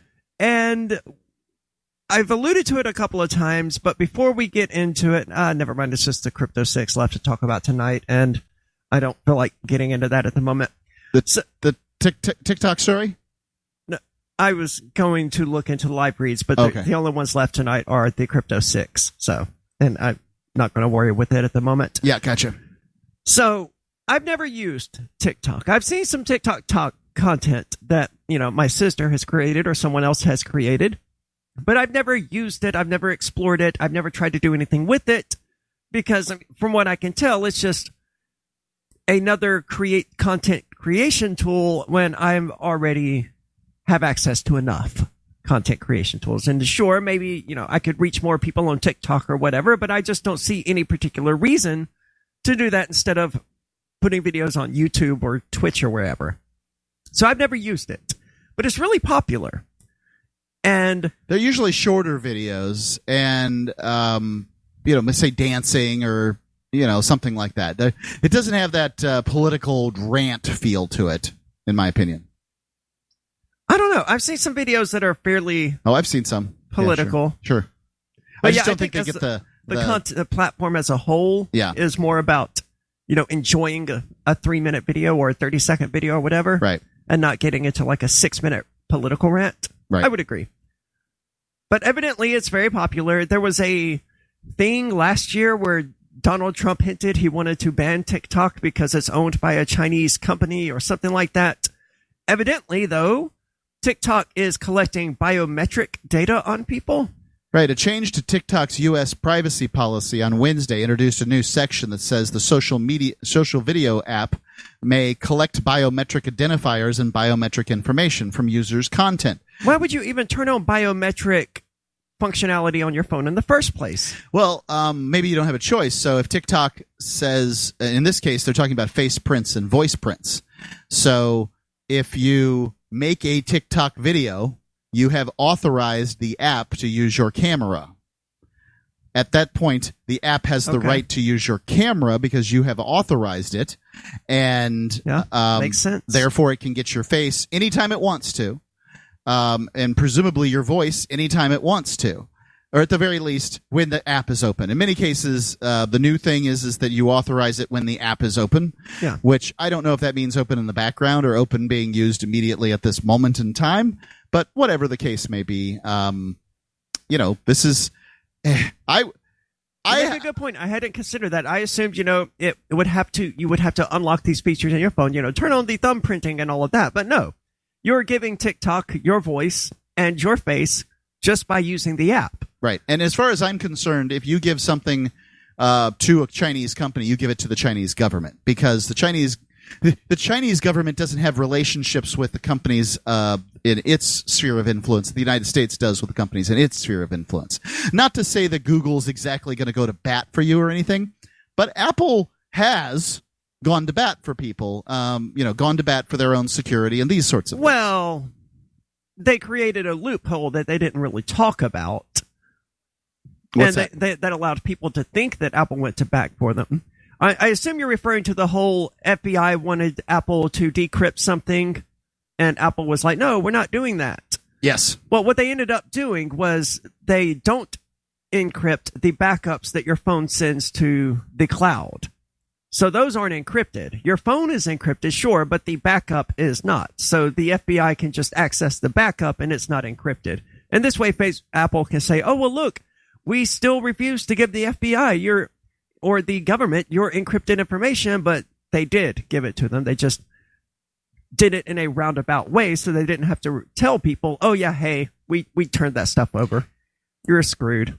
I let me ask you this. If a company came out and said, we do security and encryption and these sorts of things, and there's two companies, all things are equal Okay. Between these co- two companies, except one of them is in the United States and one of them is in China. Do you have an opinion on that? Are either of them open source? Sure. Well, the one that's open source is going to get my business. Okay. So um, the uh, yeah, that's what I've heard when it comes to encryption. At least you need to be able to see the source code, as it were. I mean, it wouldn't be any use to me because I, I cannot program anywhere near that level.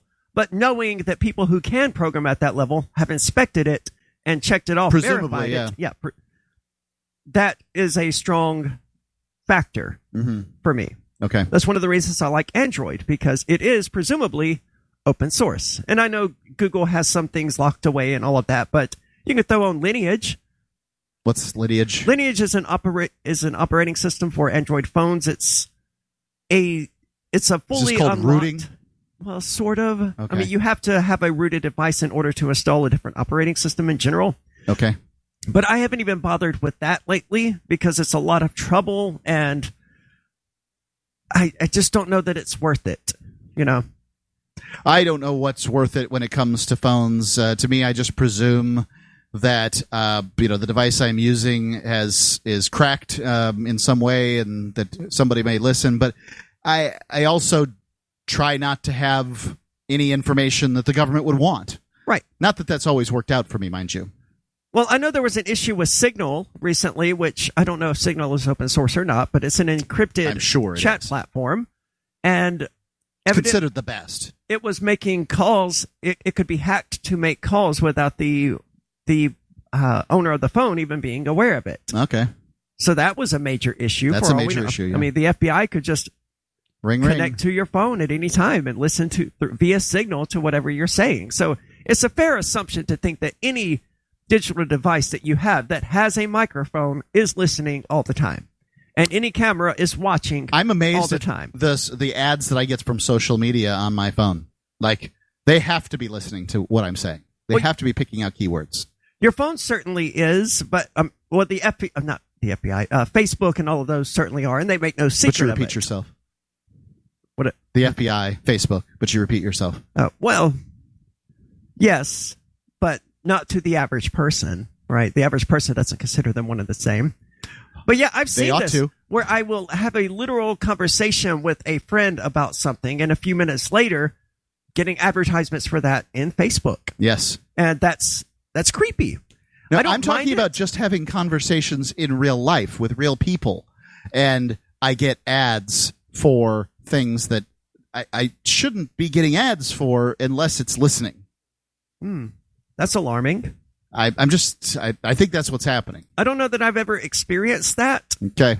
but I do know that if I say any say anything on any aspect of any part of my phone, if I say it in text message or via email or whatever, I'm going to end up with a Facebook ad about that very thing. Like these these microphones in front of us. I'm constantly receiving advertisements for microphones from this brand. This is, And I've there's I've never posted anything about these microphones anywhere on Facebook. The strangest thing is, is that when you order something on Amazon, they Amazon somehow believes you've just suddenly become a connoisseur and a collector of, say, microphones. Yes. Oh, no, no. I just bought a microphone. I don't need to buy more microphones. They certainly do that. And it, it, I don't remember what exactly it was that was so bizarre, but I bought something that, you know, you only have to buy one of these Ever. and you're ever. Yeah. And then you're good to go. I bought one and it's just, hey, you might like this similar item that's almost exactly what you just bought and that you can't possibly need. Try it instead. Yeah. I wish I could remember what it was, but yeah, it's it's bizarre how Amazon seems to think. I bought some speakers off of there and they decided I must be a multi-billionaire because they started promoting surround sound systems to me that were like fourteen, fifteen thousand dollars. 15 thousand dollars Amazon, you've lost your mind. I don't know. I don't know what algorithm they have in place, but they need to fix it because yes, I have bought microphones off of Amazon. I don't need any more.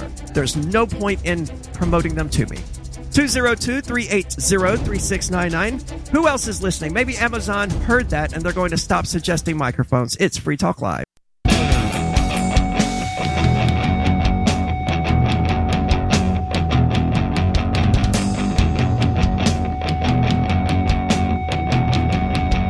It's it's Free Talk Live.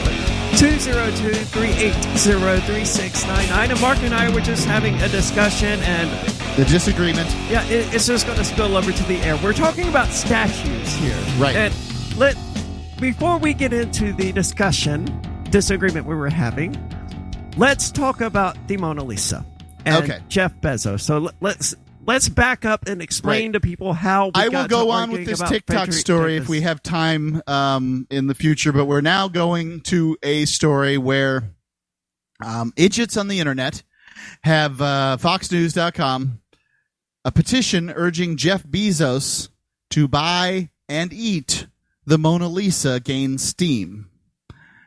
A petition urging billionaire Jeff Bezos to buy Leonardo da Vinci's Mona Lisa and eat it has ga- gotten hundreds of signatures. Nobody's eaten the Mona Lisa, and we feel Jeff Bezos needs to take a stand. None of this is capitalized because it's written by an idiot who doesn't care, and make this happen. The joke petition. I'm- glad somebody pointed that out. Uh, went up a year ago on Change.org and gained hundreds of signatures, uh, signers. Thursday reads, "What the hell?" Um, Gobbled Lisa, one signer wrote. Uh, another joked, I feel like this is something society needs. Jeff, we need you to make this sacrifice for society. The Mona Lisa is owned by the French government, is on permanent display at the Louvre in uh, Louvre Museum in Paris. So these are just bored people Yeah, who are wasting time signing and creating stupid silly online Yeah. petitions. I, I can't imagine taking time out of my day to create such a stupid and useless petition that even if it gained six, Or sign it. yes, or even just the 10 seconds to sign it, even if this gained six billion signatures, there's no chance of it ever happening. I mean, obviously it is a joke, but it's a stupid joke and there's no part of it that I think is funny. And I think that the part of, that disturbs me the most is, is this. Um, this makes acceptable. This is this is for the lulls, right? Um, this uh, normalizes the behavior of destruction of art and culture and things good. And if all you can, if all you can make and be in the world is destruction, as far as I'm concerned, the world can do without you. Look, I get it. Young men tend to, and I presume young women, but I don't know. Young men tend to go through a phase where destruction is easier than creation. This is why we have a military, and this is why it recruits uh, young people. Uh, Sure. But I mean, But destruction just takes away from what is there. uh huh. It doesn't help anything. It doesn't create anything. It's not right. It, It's, it's just bad. destruction. and uh, as far as I'm concerned, it needs to be weeded out as quickly and as thoroughly as possible. Well, let's talk about. This is how we got into statues. I think we have to define different types of destruction because there's somewhat constructive destruction. You like melting down a bronze statue. You're destroying it, sure, but you may use that. You may sell that bronze or use it for something more. Bronze useful. isn't that valuable. I mean, you can go buy, you can go into a local uh, uh, gift shop and buy little bronze trinkets for nearly nothing. Bronze is not valuable, Well, insert whatever metal you want. There is a way. but bronze is a common metal for statues. So I if you were melting that. down statues, the metal you're most likely to get is bronze, which isn't particularly valuable. It's most valuable in its state as a statue. I, I'm not sure it's providing any value in its. Well, can we talk about a statue rather than just the notion of statues? Because yes, Ro- because we got into this- Rodin's The Thinker is in bronze, as is uh, you know the, the Confederate, excuse me, the uh, Yankee soldier in Keene Central Square, and those mean entirely different things to people. Right. I, I would argue that statues of people who have lived, historical right. figures, Okay, is idolatry. And it should be condemned, and these statues should be destroyed. idolatry would include worship. Does Yes. it isn't a statue just to sort of remember what the person was about and uh, you know uh, continue on their lineage of what they were about? What is that if it's not worshiping them? I don't think it's. I think it is not worshiping them. I think that it is in fact uh, remembering them and promoting Well, their one ideals. can do that without idolizing them. You one could do that without idol, uh, without putting making a statue of them. Sure. But making a statue of them is a great way for people to sort of ask the question. Have you ever gone through a park, wandered up on a statue of a person, and said, huh, I've never heard of this person before. I shall read about them. And then you read the little placard there next to the per- person's name, whomever it is, and you find out more than you knew before. Was it useful information or is it just stuff that you know now? Well, the I don't.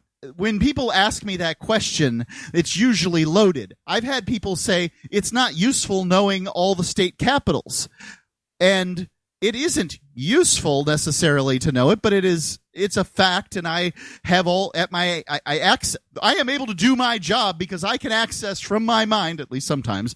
Um, uh, you know, some facts that are interesting and promote conversation. So Right. I would say yes, it is useful if there's a statue of a person and it promotes that idea.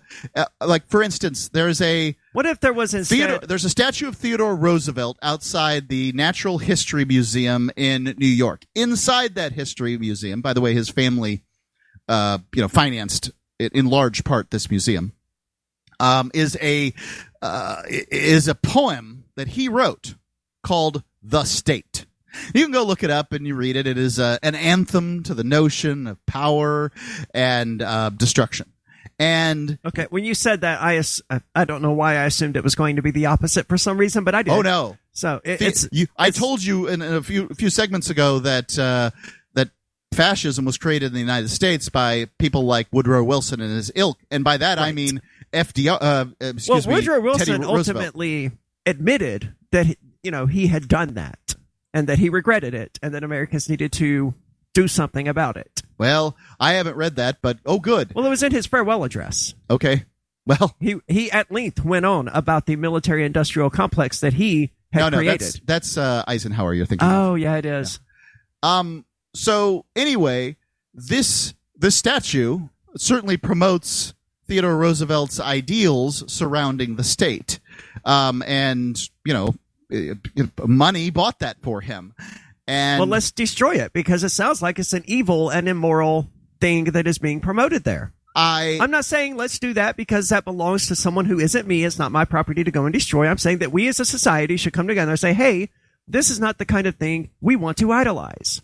Let's get rid of this. well, I think that that would be. I think it, I'd love to live in a world where we don't want to idolize people like Theodore Roosevelt, but I don't. Um, in fact, I live in quite the opposite world, and I would say that uh, that statue is exactly where it should be. It is on the private property of a museum that is largely funded by donations. Now, is it quote unquote state owned? Sure. But the people of the state of New York or the city of uh, New York, they're not really the ones paying for the uh, for this Museum of Natural History. It's the people who choose to go in there. And by the way, it is a phenomenal museum. It's one of the best museums in the United States. Wouldn't a library be better though? Meaning what? Just a place full of books and information that we have libraries access? everywhere. No, Yes, we need more libraries though. Look, if we had more libraries and fewer statues, the world would be a better place. okay, you haven't been to the Natural History Museum. Um, that much No, because I can pick up a book and read any any information that is in there. I can pick up a book and read it you without cannot having to go there and idolize. stand next to a herd of stuffed elephants what in a benefit? book. What, what benefit? Yes, I can. That's the power of the imagination. No, that's that's It's as- imagination. It's as real as standing next to wax elephants or statues of elephants or whatever they are. I don't. It's as close to the experience of standing next to real elephants as is imagining myself there while reading a book about it. Uh, so you're saying that imagination is equal to being to reality? No. Okay. You're you're comparing standing next to wax elephants or Well, they're not wax; they're actually stuffed. stuffed elephants. They were elephants at one point as being somehow analogous to or because there's nothing like it. worthy of an experience like standing next to actual elephants. Well, it's not standing next to uh, real elephants, but you really have to go into one of these places to understand what I'm talking so about. you have giant stuffed elephants. I, I I don't know what experience standing next to a stuffed elephant can bring me than imagining myself standing next to a stuffed I'll tell you this: can't. when you look at uh, rare stuffed birds that are now extinct, and you're trying to imagine what they look like when you're reading about it in a book, you just can't come up with what they look like. But Well, looking book- at them, books can have pictures. okay, now they have pictures of hand drawn, uh, you know, birds. I mean, Sure, why not? somebody's mock-up of a dodo is far more effective in communicating what a dodo looked like. By the way, we don't know uh, really what a dodo looked like, um, than reading a book about it or Well, looking at a picture. has a picture about it. I mean, I, No, it's- I don't understand. no, What- sorry. I, uh, that's the problem. You I- don't understand. I would point out that a picture of the Mona Lisa conveys exactly the same information as standing in front of the Mona Lisa. I think ninety nine percent, but the Mona Lisa is a two dimensional object. What are your thoughts? 202 380 3699. Who's right here, Mark or Aria? Is imagination almost as good as reality? Carl Watner, longtime proponent of a voluntary society, died last December. You may have seen his articles published on his website, voluntarist.com, in his newsletter, The Voluntarist, the Mises Institute, or elsewhere over the last 40 years. His newest book, I Must Speak Out, Volume 2, The Best of the Voluntarist, is now available via Liberty Under Attack Publications. This 430 page second volume spans the years of 2000 through 2020 and includes articles by Carl Watner, Hans Hermann Hoppe, Karl Hess, Benjamin Tucker, George H. Smith, Lysander Spooner, Pete Eyre, Joyce Brand, and many others. I Must Speak Out is for the newly initiated, the veteran voluntarist, or anywhere in between. Buy the book now at libertyunderattack.com slash voluntarist. For more great content on building a voluntary society and for Carl's extensive archives, check out voluntarist.com.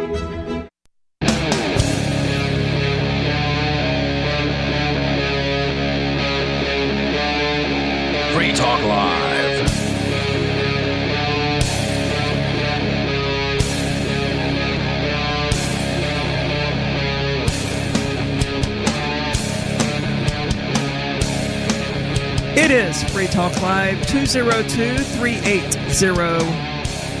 3699. That's the new call in line 202 380 3699.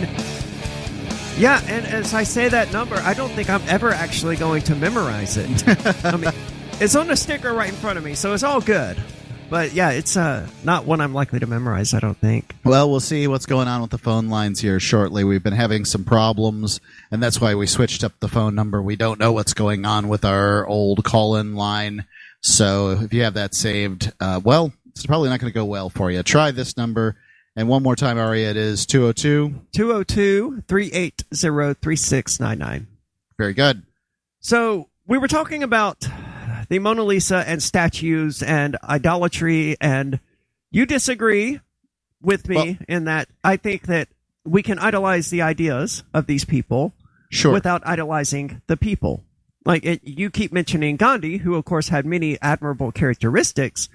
I think we can admire those characteristics without necessarily holding up Gandhi as someone who have you ever heard admired. how different kids learn in different ways. Some kids are kinetic learners, and some kids are auditory learners, and some kids Yeah. uh, have to, uh, you know, read something in order to do whatever.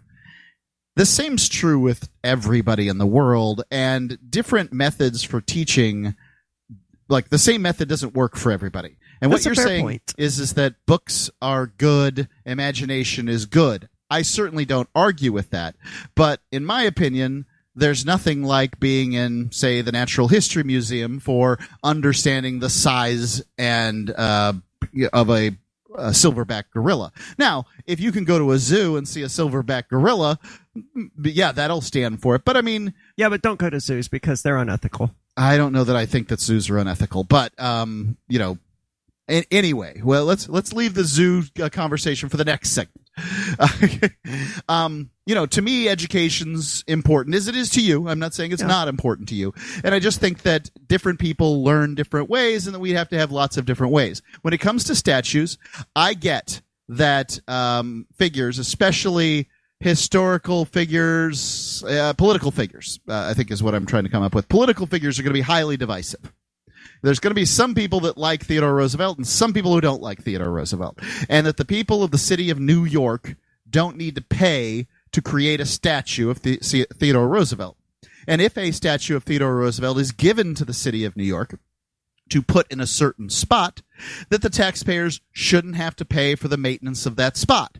That in fact it should be put in, say, a museum that was financed largely by the Roosevelt family, or in part, large part by the Roosevelt family. Sure, I don't disagree that you know if taxpayers aren't footing the bill, then pe- private people with private statues can do whatever they want. My argument is that they shouldn't want to create a statue of Teddy Roosevelt. If you try to get the, everybody to want a thing, you will fail. I know, and uh, I mean it's just a it's just a recipe for failure. So no, I'd but I mean here's a guy who idolizes the state, as Yep. you pointed out. Teddy Roosevelt, not the eh, you know not the great character that uh, many people think he is. Says all you have to do is read, do a little more reading. You know, push the puff pieces aside and realize that Teddy Roosevelt told Japan that he could have North Korea. That they could have North Korea, and basically gave them uh, China, and then of course things went out of control with Nanking and all that stuff. Yeah. Yeah. So, you know, many of the problems in the East that the United States got involved with, created by Theodore Roosevelt in the first place. This guy just loved conquering. And it didn't matter whether he was doing it or somebody else, his puppet. Yeah, I mean that's true of you know the American government in general, and uh, going all the way back. Th- this is why I I mean all of these historical figures, even if they did something good, like you know Thomas Jefferson did plenty of good things, Yep. he was still a slave owner, And and I, I don't think he should be idolized. I, I, I I, can admire when you good- talk about idolization, so you either there's uh, you have come to this conclusion. I just want to make sure that everybody else comes to this conclusion: is that humans are fallible Yes. and they exist in the time frame that they exist. yes Thomas Jefferson was very likely much better to his slaves than the vast majority of slave owners at that time, even in the immediate vicinity of Monticello, right? Um, I don't disagree with that. You decide how it's pronounced. I don't care. The uh, so uh, in if one looks at it from that standpoint, I think it's sort of okay. I get it. Like the pre-industrial revolution, labor conditions sucked. At the time of Thomas Jefferson, eighty-five percent of Americans were under what we would call the poverty level now. They don't know, they didn't know precisely where their meals were going to, they were nutritionally unstable, as it were, and these sorts of things. 85% of Americans, middle class was poverty at this time. And that's because uh, you know, of just sort of the economics of way things are now. Now, middle class means two cars, television sets, air conditioning, cell phones, and a variety of really wonderful things. We can't imagine a world where middle class is near, you know, potential starvation next month. And Right. so, in a world like that, there's going to be labor distribute labor is going to look different than it does today. And that's not to say that slavery is acceptable. It is not. But it is understandable in that uh, time frame. Now by that time frame i mean I don't think it's under- every year from the from the agricultural revolution 10,000 years ago to today uh, to to a mere 200 years ago basically I don't think it was. I don't. I don't think I would characterize it as understandable within that time frame because there were abolitionists even back then. sure And if a it's theoretically wrong and if a market is. isn't sustainable without forced labor, then that market shouldn't exist. I'm with you on that topic. However, you would agree, presumably, that the natural state of man since the uh, agricultural revolution and quite possibly before it i can't really say. We don't have a lot of documentation from that time frame. But um, the natural state of man was bondage and servitude. Well, the natural state of man is poverty. poverty too. But um, you know there, there are people who aren't in poverty and those people use those in poverty in any way they wish. Yes, but this eliminates the poverty. They ha- if they pay them, it eliminates the poverty because you are paying them. You are providing them with resources. You are lifting them out of poverty. Sure. Um, what I would say to that is, I mean, we've seen this with China, right? We used to always talk about how, oh, all these cheap Chinese goods, went- but look at what we did. you lifted people out of poverty, but the difference is, is today China isn't competing against actual slavery. So if you're trying to sell cotton that you've grown in Mississippi from a farm where you paid people to pick cotton versus a uh, you know the right next door the plantation is has forced labor where they own people like livestock you're going to find that you're priced out of the market relatively quickly And I- I'm not saying that that's right or that's the reality of it. It is the reality of it, so I would get into a different industry. Okay, great, and I bet you would have. Not not engage in one where I had I'm to not. compete cl- with forced hold labor. on. Whoa, whoa, whoa, whoa, whoa! I'm not defending I know you're not. slavery. I know you're not. I'm not. simply saying that, um, and, and you know, we're going back and forth between slavery and antebellum South and slavery as it has existed for ten thousand years in a variety of different, um, you know, uh, uh, uh, ways. But we and, have- and everybody who's listening to me and everybody who's talking right here is the descendants of slaves and slave masters. Um, like we all are. I mean, that's just Yeah. the reality of it because slavery is the natural state of man if you look over the last 10,000 years. It isn't the natural state. Poverty is the natural state, and slavery is just the exploitation of your fellow human being. That there's nothing natural about that. If it's, okay, the most common state of man over the last 10,000 years, I will allow that, but that's because I mean it's not good. let's be honest. You may be correct to Okay. say that it's the natural state because man is an aggressive, violent animal, and Uh-huh. always has been. And a And lot so- of them are just servile in order to get along. And humans have always sought. There's always been humans that sought power over others, and slavery is power over others. Yep. So it, it is a natural manifestation of humanity, but that doesn't make it any less immoral or any more acceptable. I know you're not arguing that it does, Certainly wouldn't. but it's not an institution that can't be abolished. Agreed. 202 380 3699.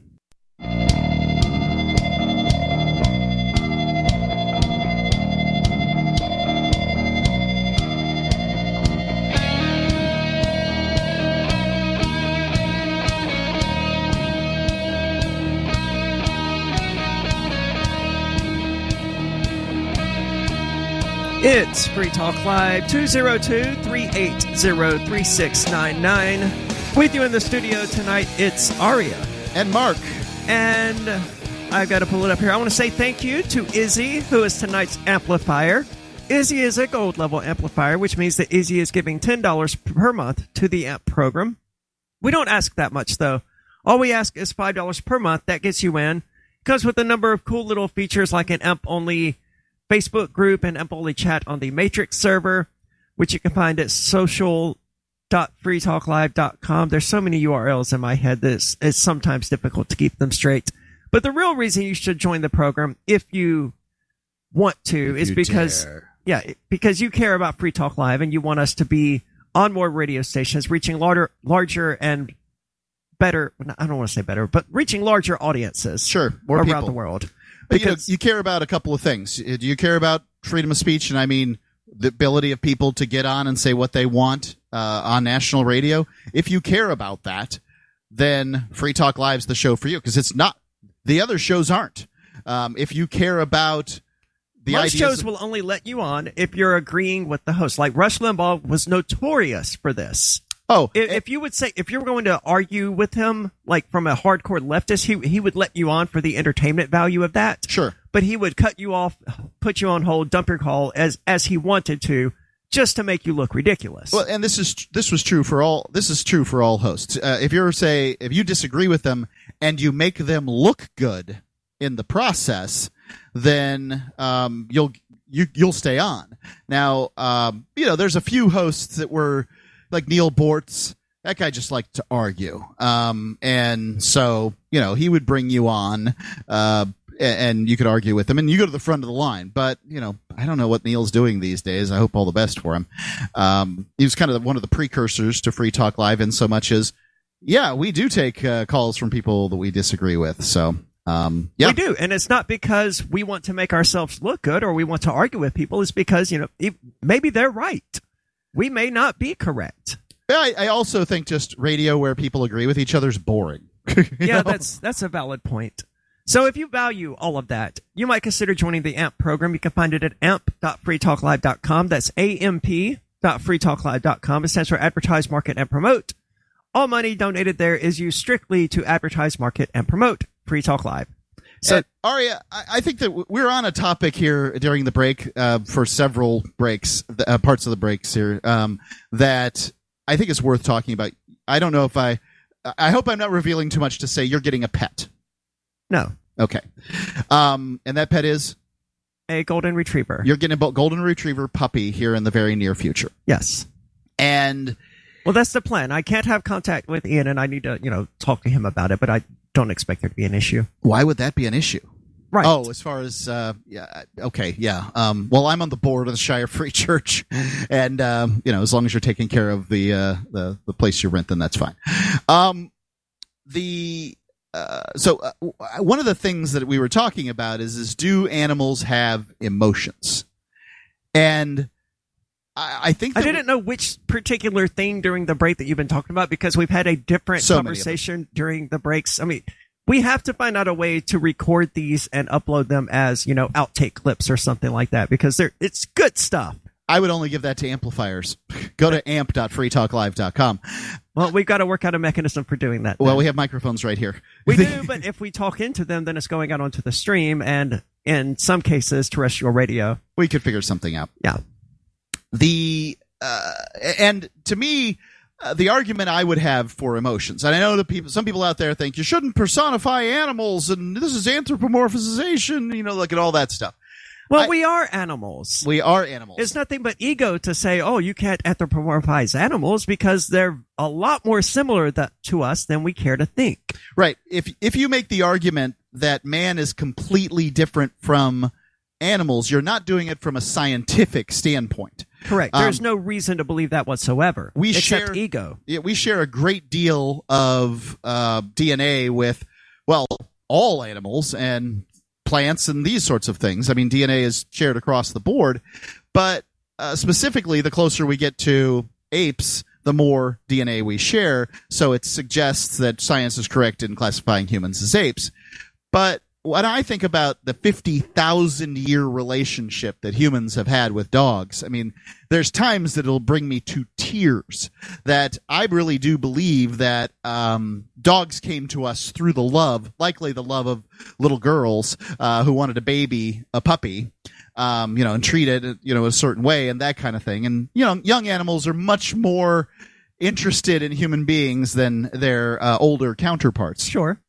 And so a little girl gets a puppy and raises it, and that puppy, you know, hates her less than uh, hates all the other humans. And then uh, slowly over time, domesticization, if that's a, right, a proper term, kicks in, and then we have these animals that cohabitate with us, uh, look for our scraps, that protect us, uh, you know, care for our livestock, um, you know, do all these things, babysit kids, and do a whole bunch of things that these these animals do. To the point that prehistoric man is being buried with their dogs. They love them so much. They're so much a part of their lives. Um, and today, with the COVID puppy phenomenon and and you know this kind of thing, I mean, so many COVID more puppy phenomenon? yeah, people adopting animals because they were locked in their houses uh, for so long. I did not know that was a thing. Yeah, um, eh, you know, I mean, I, I guess I can sort of see how it would happen, though. People become lonely, yeah, sure. so they get a pet. It's Not the reason I'm interested in a golden retriever. no, I don't think that. I don't think that's the best reason, but there are worse reasons. Sure. you know, like I mean, if you're lonely, then you're going to spend time with the pet, which is a positive thing. that's a positive thing for both you and the pet. It's good for your mental health, like really, really good for your mental health, um, to have something to care for and take care of and go on for walks and get some sunlight and do a variety of things that one might do when one has an animal. But um, I'm also a creationist. I, I believe that God created, uh, you know, life, even though I tend to believe in science most of the time too. And I think that the creator loves economy. And I don't think that the creator would just create emotions for humans. Uh, obviously, nature wouldn't because emotions are useful in getting us to do all the things that we need to do as a as the most successful ape the planet has ever seen. So, do you question about your theology? Do you believe that the creator, after creating the universe, then actively participated in guiding and shaping it as it progressed, or he just sort of did the deist thing, which is lay out how the rules, and then the chances took over? I think that there's probably some, uh, you know, some some fiddling with the chances. Uh, I mean, the chances of life on this planet are phenomenally low. Yeah, but the chances of life evolving anywhere are still phenomenally low, but there's There's so, lots of anywheres. yes, there's there's, lots there of are so somewheres. many planets that you know Yep. it was almost certainly going to happen at Sure. some point. And the presumption I would have is, is there's probably life on other planets. But I still think that uh, likely, you know, there was a little fiddling here and there. No, I don't think that it was just an ant farm. Um, when I had an ant farm, I'd knock it around a little bit, wouldn't you? I mean, sure. What are your thoughts on all of this? 202 380 3699. More coming up. Do animals have emotions? Well, if you're watching the video feed at dlive.freetalklive.com and you see the cat, you're probably inclined to think yes. Looking for a great real estate investment? Consider New Hampshire, which is ground zero for the Liberty Movement. Your first call should be to Mark Warden from Porcupine Real Estate. He's more than just a real estate agent. He's your New Hampshire concierge. Where are the best places to live? Do you want farm, city, the burbs, or forest? Do you want a duplex or multifamily building so that renters pay your mortgage? There are homes in all price ranges in New Hampshire, and Mark can help with financing too. Invest in Liberty and property. Mark Warden can help. PorcupineRealestate.com.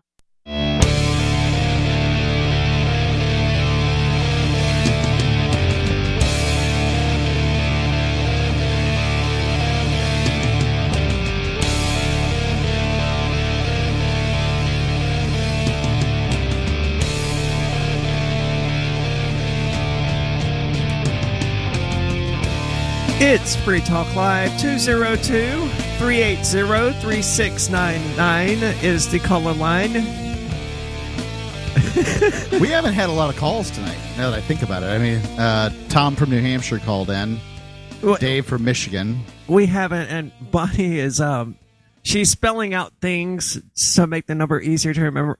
To remember, apparently three six nine nine spells docs with two x's, so that's interesting. Two zero two three eight zero docs. Docs. It's the number for Free Talk Live now.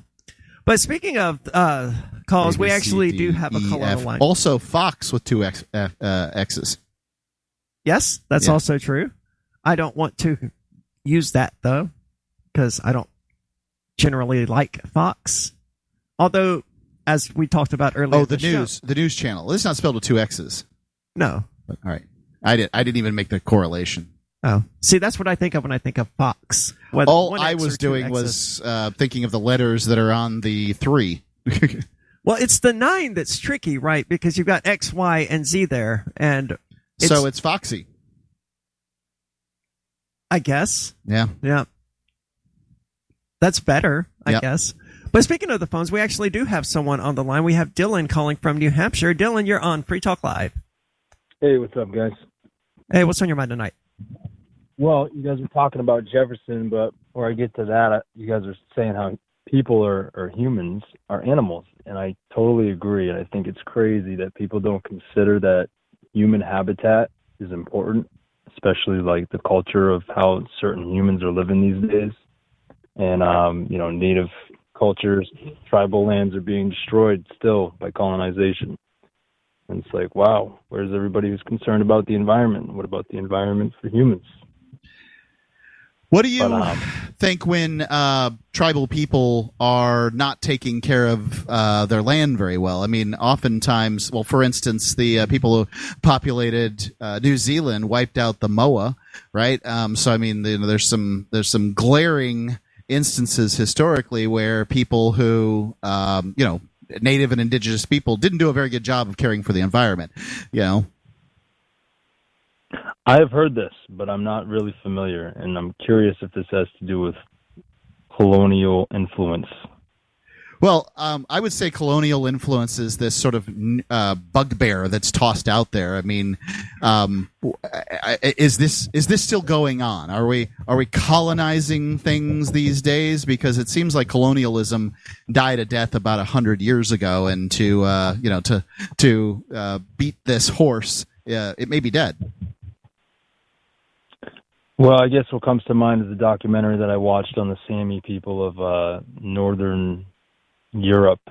They're losing their lands still, their Yep. reindeer habitat, and you know it's because of, I would say, colonization or just the way we live life nowadays, buying up lands and making them industrial, and so it's cutting right through their reindeer habitat that they would normally. So who's selling the land? Good question, right? So how did it become for sale? Yeah, I, like you know, this is one of the things is, is sometimes in, in the United States at least. I mean, I'm I can't I can only compare this to native situations in the United States.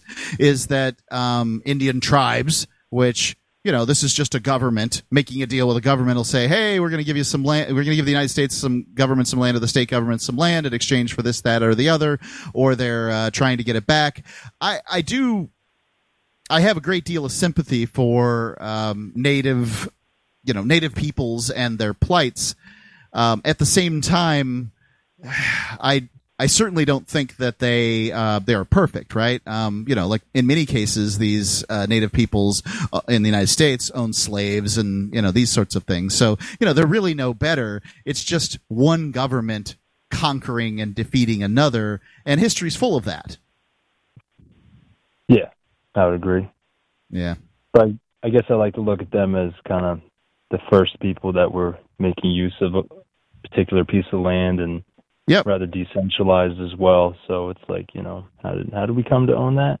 yeah, it's one of the things is is that um, in in the United States, I don't know what the same. I can't. I haven't watched this documentary on the Sami people, and I'm I'm interested in it because I've heard read a little bit about them, and oh wow, that's it's cool to me. Um, so uh, thanks for bringing it up. But uh, oftentimes, Native peoples didn't even understand property ownership the way that, uh, say, it was laid out by English common law, and those understandings of property in English common law often sort of defeated them because, well, you know, people who had one understanding of property rights would come to people who had another understanding and sort of make a deal and uh, the native people often wouldn't know what they were doing and didn't understand, and you know these sorts of things. Yeah, sounds like not proper meeting of the minds. Yep. Well, thank you so much for the call tonight, Dylan. It's certainly exploitative to, I mean, to go into a new land and see these people. You have an entirely different. Of course, you don't know. I don't, I don't imagine the the English knew that the Native Americans had a drastically different understanding of private property. Nope. But it certainly worked out to their advantage. well, I it certainly did. Um, well, let's not forget the reality of, uh, you know, just viruses and and uh, pathogens that, you know, like it was going to go one way or the other, and right. it, it happened to go poorly for the peoples of the Americas. Like the but it could have gone the exact opposite direction, where Europeans have. arrived here and were just wiped out by diseases that Native Americans had immunity to. And those diseases made it back across the ocean with the Europeans fleeing it, and it wipes out three continents. Um, yeah. you know, with those pathogens. It could have happened. Is it bad? Well, yes, it's bad that um, ninety percent of some of the estimations of Native Americans, and I'm talking about from you know up to Inuit peoples all the way down to Patagonia were wiped out by these diseases. As high as 90% really? 90% yeah it's crazy. Um, and i mean it's important that wasn't intentional. No. And that's the thing is is that Uh, I mean, you know, while while we pull out the whip and begin to self-flagellate here, let's not forget that this is just what happened, and it could have e- just as easily gone the other direction. There could have been one disease that the Native American people had that had never been seen before in Europe, and just wiped them out. But it didn't go that way. It went the other direction. Smallpox was terrible for them, and you know I mean, there were some it's instances horrifying and it's terrible, but the the English or the Europeans didn't do this on purpose. There was they didn't at the very least one it. instance where they did, but it's not like that wiped out the continent. You know, right? Uh, you know, ninety nine percent of that ninety percent was wiped out sort of by accident, and uh, the the colonists just believed these were weak people you know, the reason they wouldn't they didn't want to pay money for them as slaves, which they were doing to each other all the time, um, was because they were more than likely going to die, and they didn't see it as uh, you know a valuable thing. Yeah. So. Well, they saw them as weak because they didn't understand the concept of you know virology and the fact that they had immunity or resistance to this disease, and the Native Americans simply didn't. Yeah, it's uh, yeah, that's the way it was. So I mean, it's tragic and it sucks that it happened, but it is important to remember because when I think about American history, I think, I know this land used to be full of Native Americans. My assumption is, well, there were a lot of wars, weren't there? there were plenty of them. But that wasn't what that wasn't what did it. What? The, That that wasn't what wiped out ninety percent of the Native not American even close. population. No. It was smallpox, which was an accident. and what also needs to be understood is is that like like any people everybody remembers the bad thing and not the good thing. so you know if you're living peacefully with the natives along the other side of the river for a decade and then one of their wild young guys comes over and does something bad then it's like those darn natives let's go get them and vice versa was very similar and it's it's a sad sad history but one that we need to come to grips with. Interestingly, look up what's happened with Native American uh, land ownership in Oklahoma recently uh, out of the Supreme Court, and you'll see some light at the end of this tunnel. Free Talk Live.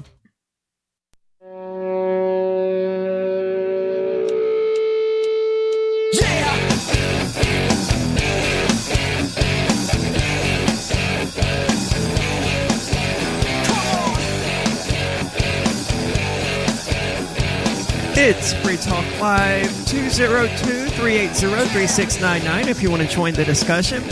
And we've been talking about pets a little bit here and there. And, you know, it just occurred to me that I've only once had a dog in my entire life. Okay. A, a dog that was just my dog, right? I mean, my ex-wife and I, we had some dogs together, but they were bonded more to her than they were to me. Okay.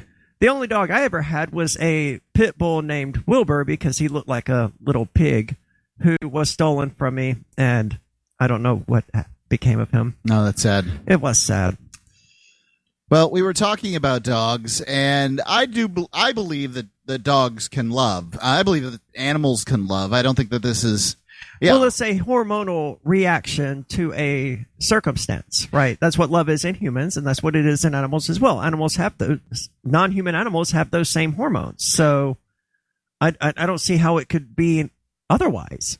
and I found a little article on the internet. Uh, you know, perhaps they can wax a little more prosaic than I can. Uh, and it's from thesprucepets.com. Everyone knows those, even those hostile cat owners, the dogs are man's and woman's best friend. Now, I, I don't see any reason to throw down the gauntlet of cat owners. I like cats too. Um, your cats are great. My cat, by the way, is awful. But um, Cats are cats perform different roles for humans than dogs cats do. domesticated themselves. They're little freeloaders. Whereas Well, they're not freeloaders. They they killed the rats. They killed the rodents that were. I'm not sure they bothering killed rats. I mean, if you if you've seen a, a rat versus a cat, you'd have to be a good sized cat. Probably some good sized cats, male cats did, but the female ones, the mice that were getting into the uh, the grain feed and all that stuff. Yeah. And the bugs, the spiders, the insects, the wasps. Cats are great at killing those. They make fiercely loyal, extremely intelligent, and duh, adorable ca- companions, and most puppy parents consider theirs pooch a member of the family. But do our dogs love us back?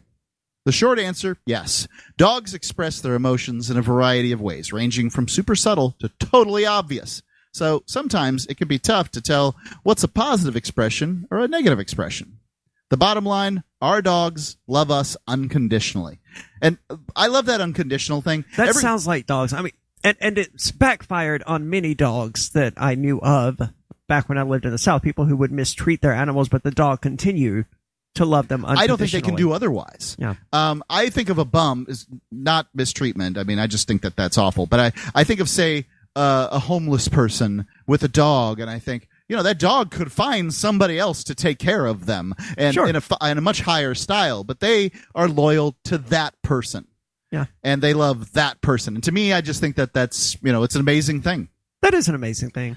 They just sometimes express it in weirder ways. These 10 signs of puppy love can help you determine if your pupper and you are truly bonded. And I don't have the uh, time to, you know, in, in this segment to read every one of them, but I am going to read them and you can ask me questions as we go through. Sure. Holding eye contact. Now, my uh, Doberman Heimdall just loves to hold eye contact with me. He wants me to hold his head in my hands and he wants to look at me while I sort of rub his jaw. Heimdall is the stupid one.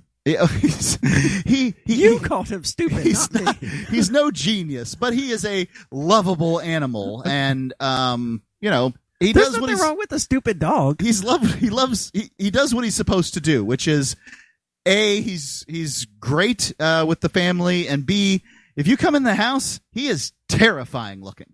Okay. So uh, Awesome. he doesn't. He's he's not so good with the idea of uh, people just wandering in either. He doesn't like that too much. So eye contact with the dog. That's weird. I don't think I've ever. You don't want eye contact with a dog you don't know. That's generally considered a uh, a threat to the dog. But um, Okay. once you know you do know the dog, oh yeah, yeah, that's that's great. Leaning against you, and you've had this happen. I mean, you know, the Sure. animals uh, leaning against you, and it's just uh, you know. Oh, my cats love laying on my feet. That's essentially the same thing. Yep. It's saying you're part of the group. Um, they're just, uh, you know, getting the body warmth from you and, and feeling it. Sleeping in your bedroom. and I haven't found a dog that doesn't want to sleep in the bedroom. Right, Um, because that's where you sleep, and they want to do what you do. And maybe even get on the bed. Yeah. Uh, now, in our case, uh, we've got some big dogs and they've got dog beds. By the way, from what is it, the My Pillow company? These are, in my opinion, the best dog beds. Um, mypillow.com. You can still use coupon code FTL to order there. Um, it's uh, it, it keeps them. they're not laying like it doesn't get squished down. It's really great filling. Okay. Um. uh, Anyway, uh, say what you want about the people that run My Pillow. Uh, they make really, really, really great pillows. Number four, it's happy when you get home, and Well, I've never, I've never seen a dog who wasn't happy to see people. I know. Just in general. just hey, hey, thanks for visiting. Um, you know, yeah, absolutely. It's uh, it's a nice feeling when you're greeted at home and they're excited to see you, and you know, I've been waiting all day to see you. See, I do get that from my cats. Every night when I get home from work, I come in and they're sitting there waiting for me at the bottom of the stairs, Yeah, just like a dog would. I, I'm not sure my cat would would do anything if I dropped dead. You know, like, she just Okay. doesn't care. Um, my former cat, Senior Grouchy Pants, probably would have laid down next to me until I got cold, and then and then what? Who knows? Maybe chewed on me or something. Number five, it carries your shoes and stinky socks around. Have you seen this? Like I've maybe chewing heard of it. chewing the shoes and socks and things like that. Why do they do this? It's the smell. It's Okay. concentrated um, granular smell. Pooches who are attacked, uh, attached to their owners also love their owner's scents and may raid your shoe pile or laundry basket for stinky socks, t-shirts, and even underwear. Stealing shoes and dirty clothes. Oh, don't forget tissues, by the way. Like those too.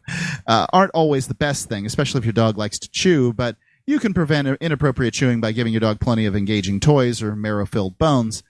They just they love you and their noses like try to imagine having a nose that is 50 times as good as you know your sense of smell. Their uh, the way they look at the world the way they approach the world is far more scent oriented than we can ever imagine. So scents are important to them. They want to stop off and they you know some dog peed here. I'd like to take a good long sniff of this. You know and it's you know gross from our standpoint so we would never do such a thing but from their standpoint there's a lot of biological information in here and i need to have it. And so you know here's my chief that i love and he's my leader and yeah this is his stinky sock and i'm going to keep it right here with me so your dog Makes it check- sense. yeah it, it does make a lot of sense it likes to check up on you more independent dogs may not always uh, be right at your side and curled up around your feet, but that doesn't mean they don't love you. Your dog checks in on you from another room uh, during a walk or in a new environment. It's just making sure you're nearby, and it's. I think you're a touchstone for the animal. You know, they. Makes uh, sense. I mean, you're you're the center of the you're the center of their universe. Yeah. Right. I'm the center of my universe, but I'm also the center of my dog's universe. Like the dog isn't this self involved, you know? Right. Whereas, yeah, I absolutely am. Seeking physical. See. I don't have that with my cats. A lot of these I do have, but I'm I know I'm not the center of my cat's universe. Right. Either one of them. They love me, sure, but I occupy the universe with them. right. I'm not at its center. Right. What's the the Churchill quote is something like uh, uh, to the, the dogs treat us like kings, cats uh, believe there are kings, but pigs treat us as equals. I can't remember what exactly it is. It's uh, but it's a fun one. I know what you're alluding to, and I don't remember it either. So I think that this obviously this being touch thing is an evolutionary thing. We want to touch, we want to feel, uh, you know, the the fur, the different experience, the you know the the skin underneath our hands. We like this. We're a grooming ape, and uh, the dog realized if I can fulfill this niche of being touched, things are a lot better for me, and they are. You know, if you're you know the dog that wants to get touched gets more, a lot more treats than the dog that doesn't. Yeah, very So- true. Um, number eight, pees when it sees you. Have you ever seen like a dog that gets so excited it just leaks a little? yeah, that's funny. That's unfortunate. Yeah, It's not a sign as potty training is regressive, uh, regressing. Dogs, especially puppies, may pee a little bit when they get excited. Referred to as submissive urination. This little accident is actually a compliment. It means your dog knows that you're in charge. And I, I mean, I, I find it amusing, but I've been around dogs my entire life. My mom, um, at one point was a, uh, uh, was it a board member, but a, a voting member of the American Kennel Club. Like she went in and you know, Yeah. New, met in New Jersey every year, and they'd vote on the breeds that get to brought, be brought in and all that stuff. They're far more inclusive these days than they were back when I was a kid. But uh, so I'm used to a puppy getting I'm so excited that you know when it sees you that there's a little squirt or whatever. But Anyway, it brings you its favorite toy. And this is true, by the way, of toddlers. Um, you know, they, they approach the world in the way they do, and there's this thing that I love so much. I want you to experience the joy that I get out of this thing, too. And then maybe you could toss it for me, too. That'd be great. And uh, last thing, it smiles at you. Um, but dogs have actually learned how to smile, is what they're saying here at thesprucepets.com. Fascinating. Well, we'll be back same time tomorrow. Find us online in the meantime at social.freetalklive.com. That's where we chat, social.freetalklive.com. If there's a sudden disaster and you can't get to the grocery store, or they're all out of food, what would you do? You'll wish you had emergency food to get you through the crisis. And that's why we're here. We're MyPatriotSupply.com, America's leading source of emergency food. Our food lasts for up to 25 years, and millions of families trust us for their disaster survival. Won't you join us? Unlike other food companies, we don't skimp on calories. Our meals give you more than 2,000 calories per day. Why? Because that's what you need to survive any challenging crisis. And right now, you can save $200 on our popular three month emergency food kit.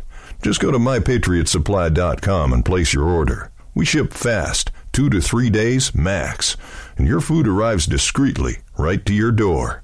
So order today and save $200 at mypatriotsupply.com. That's mypatriotsupply.com.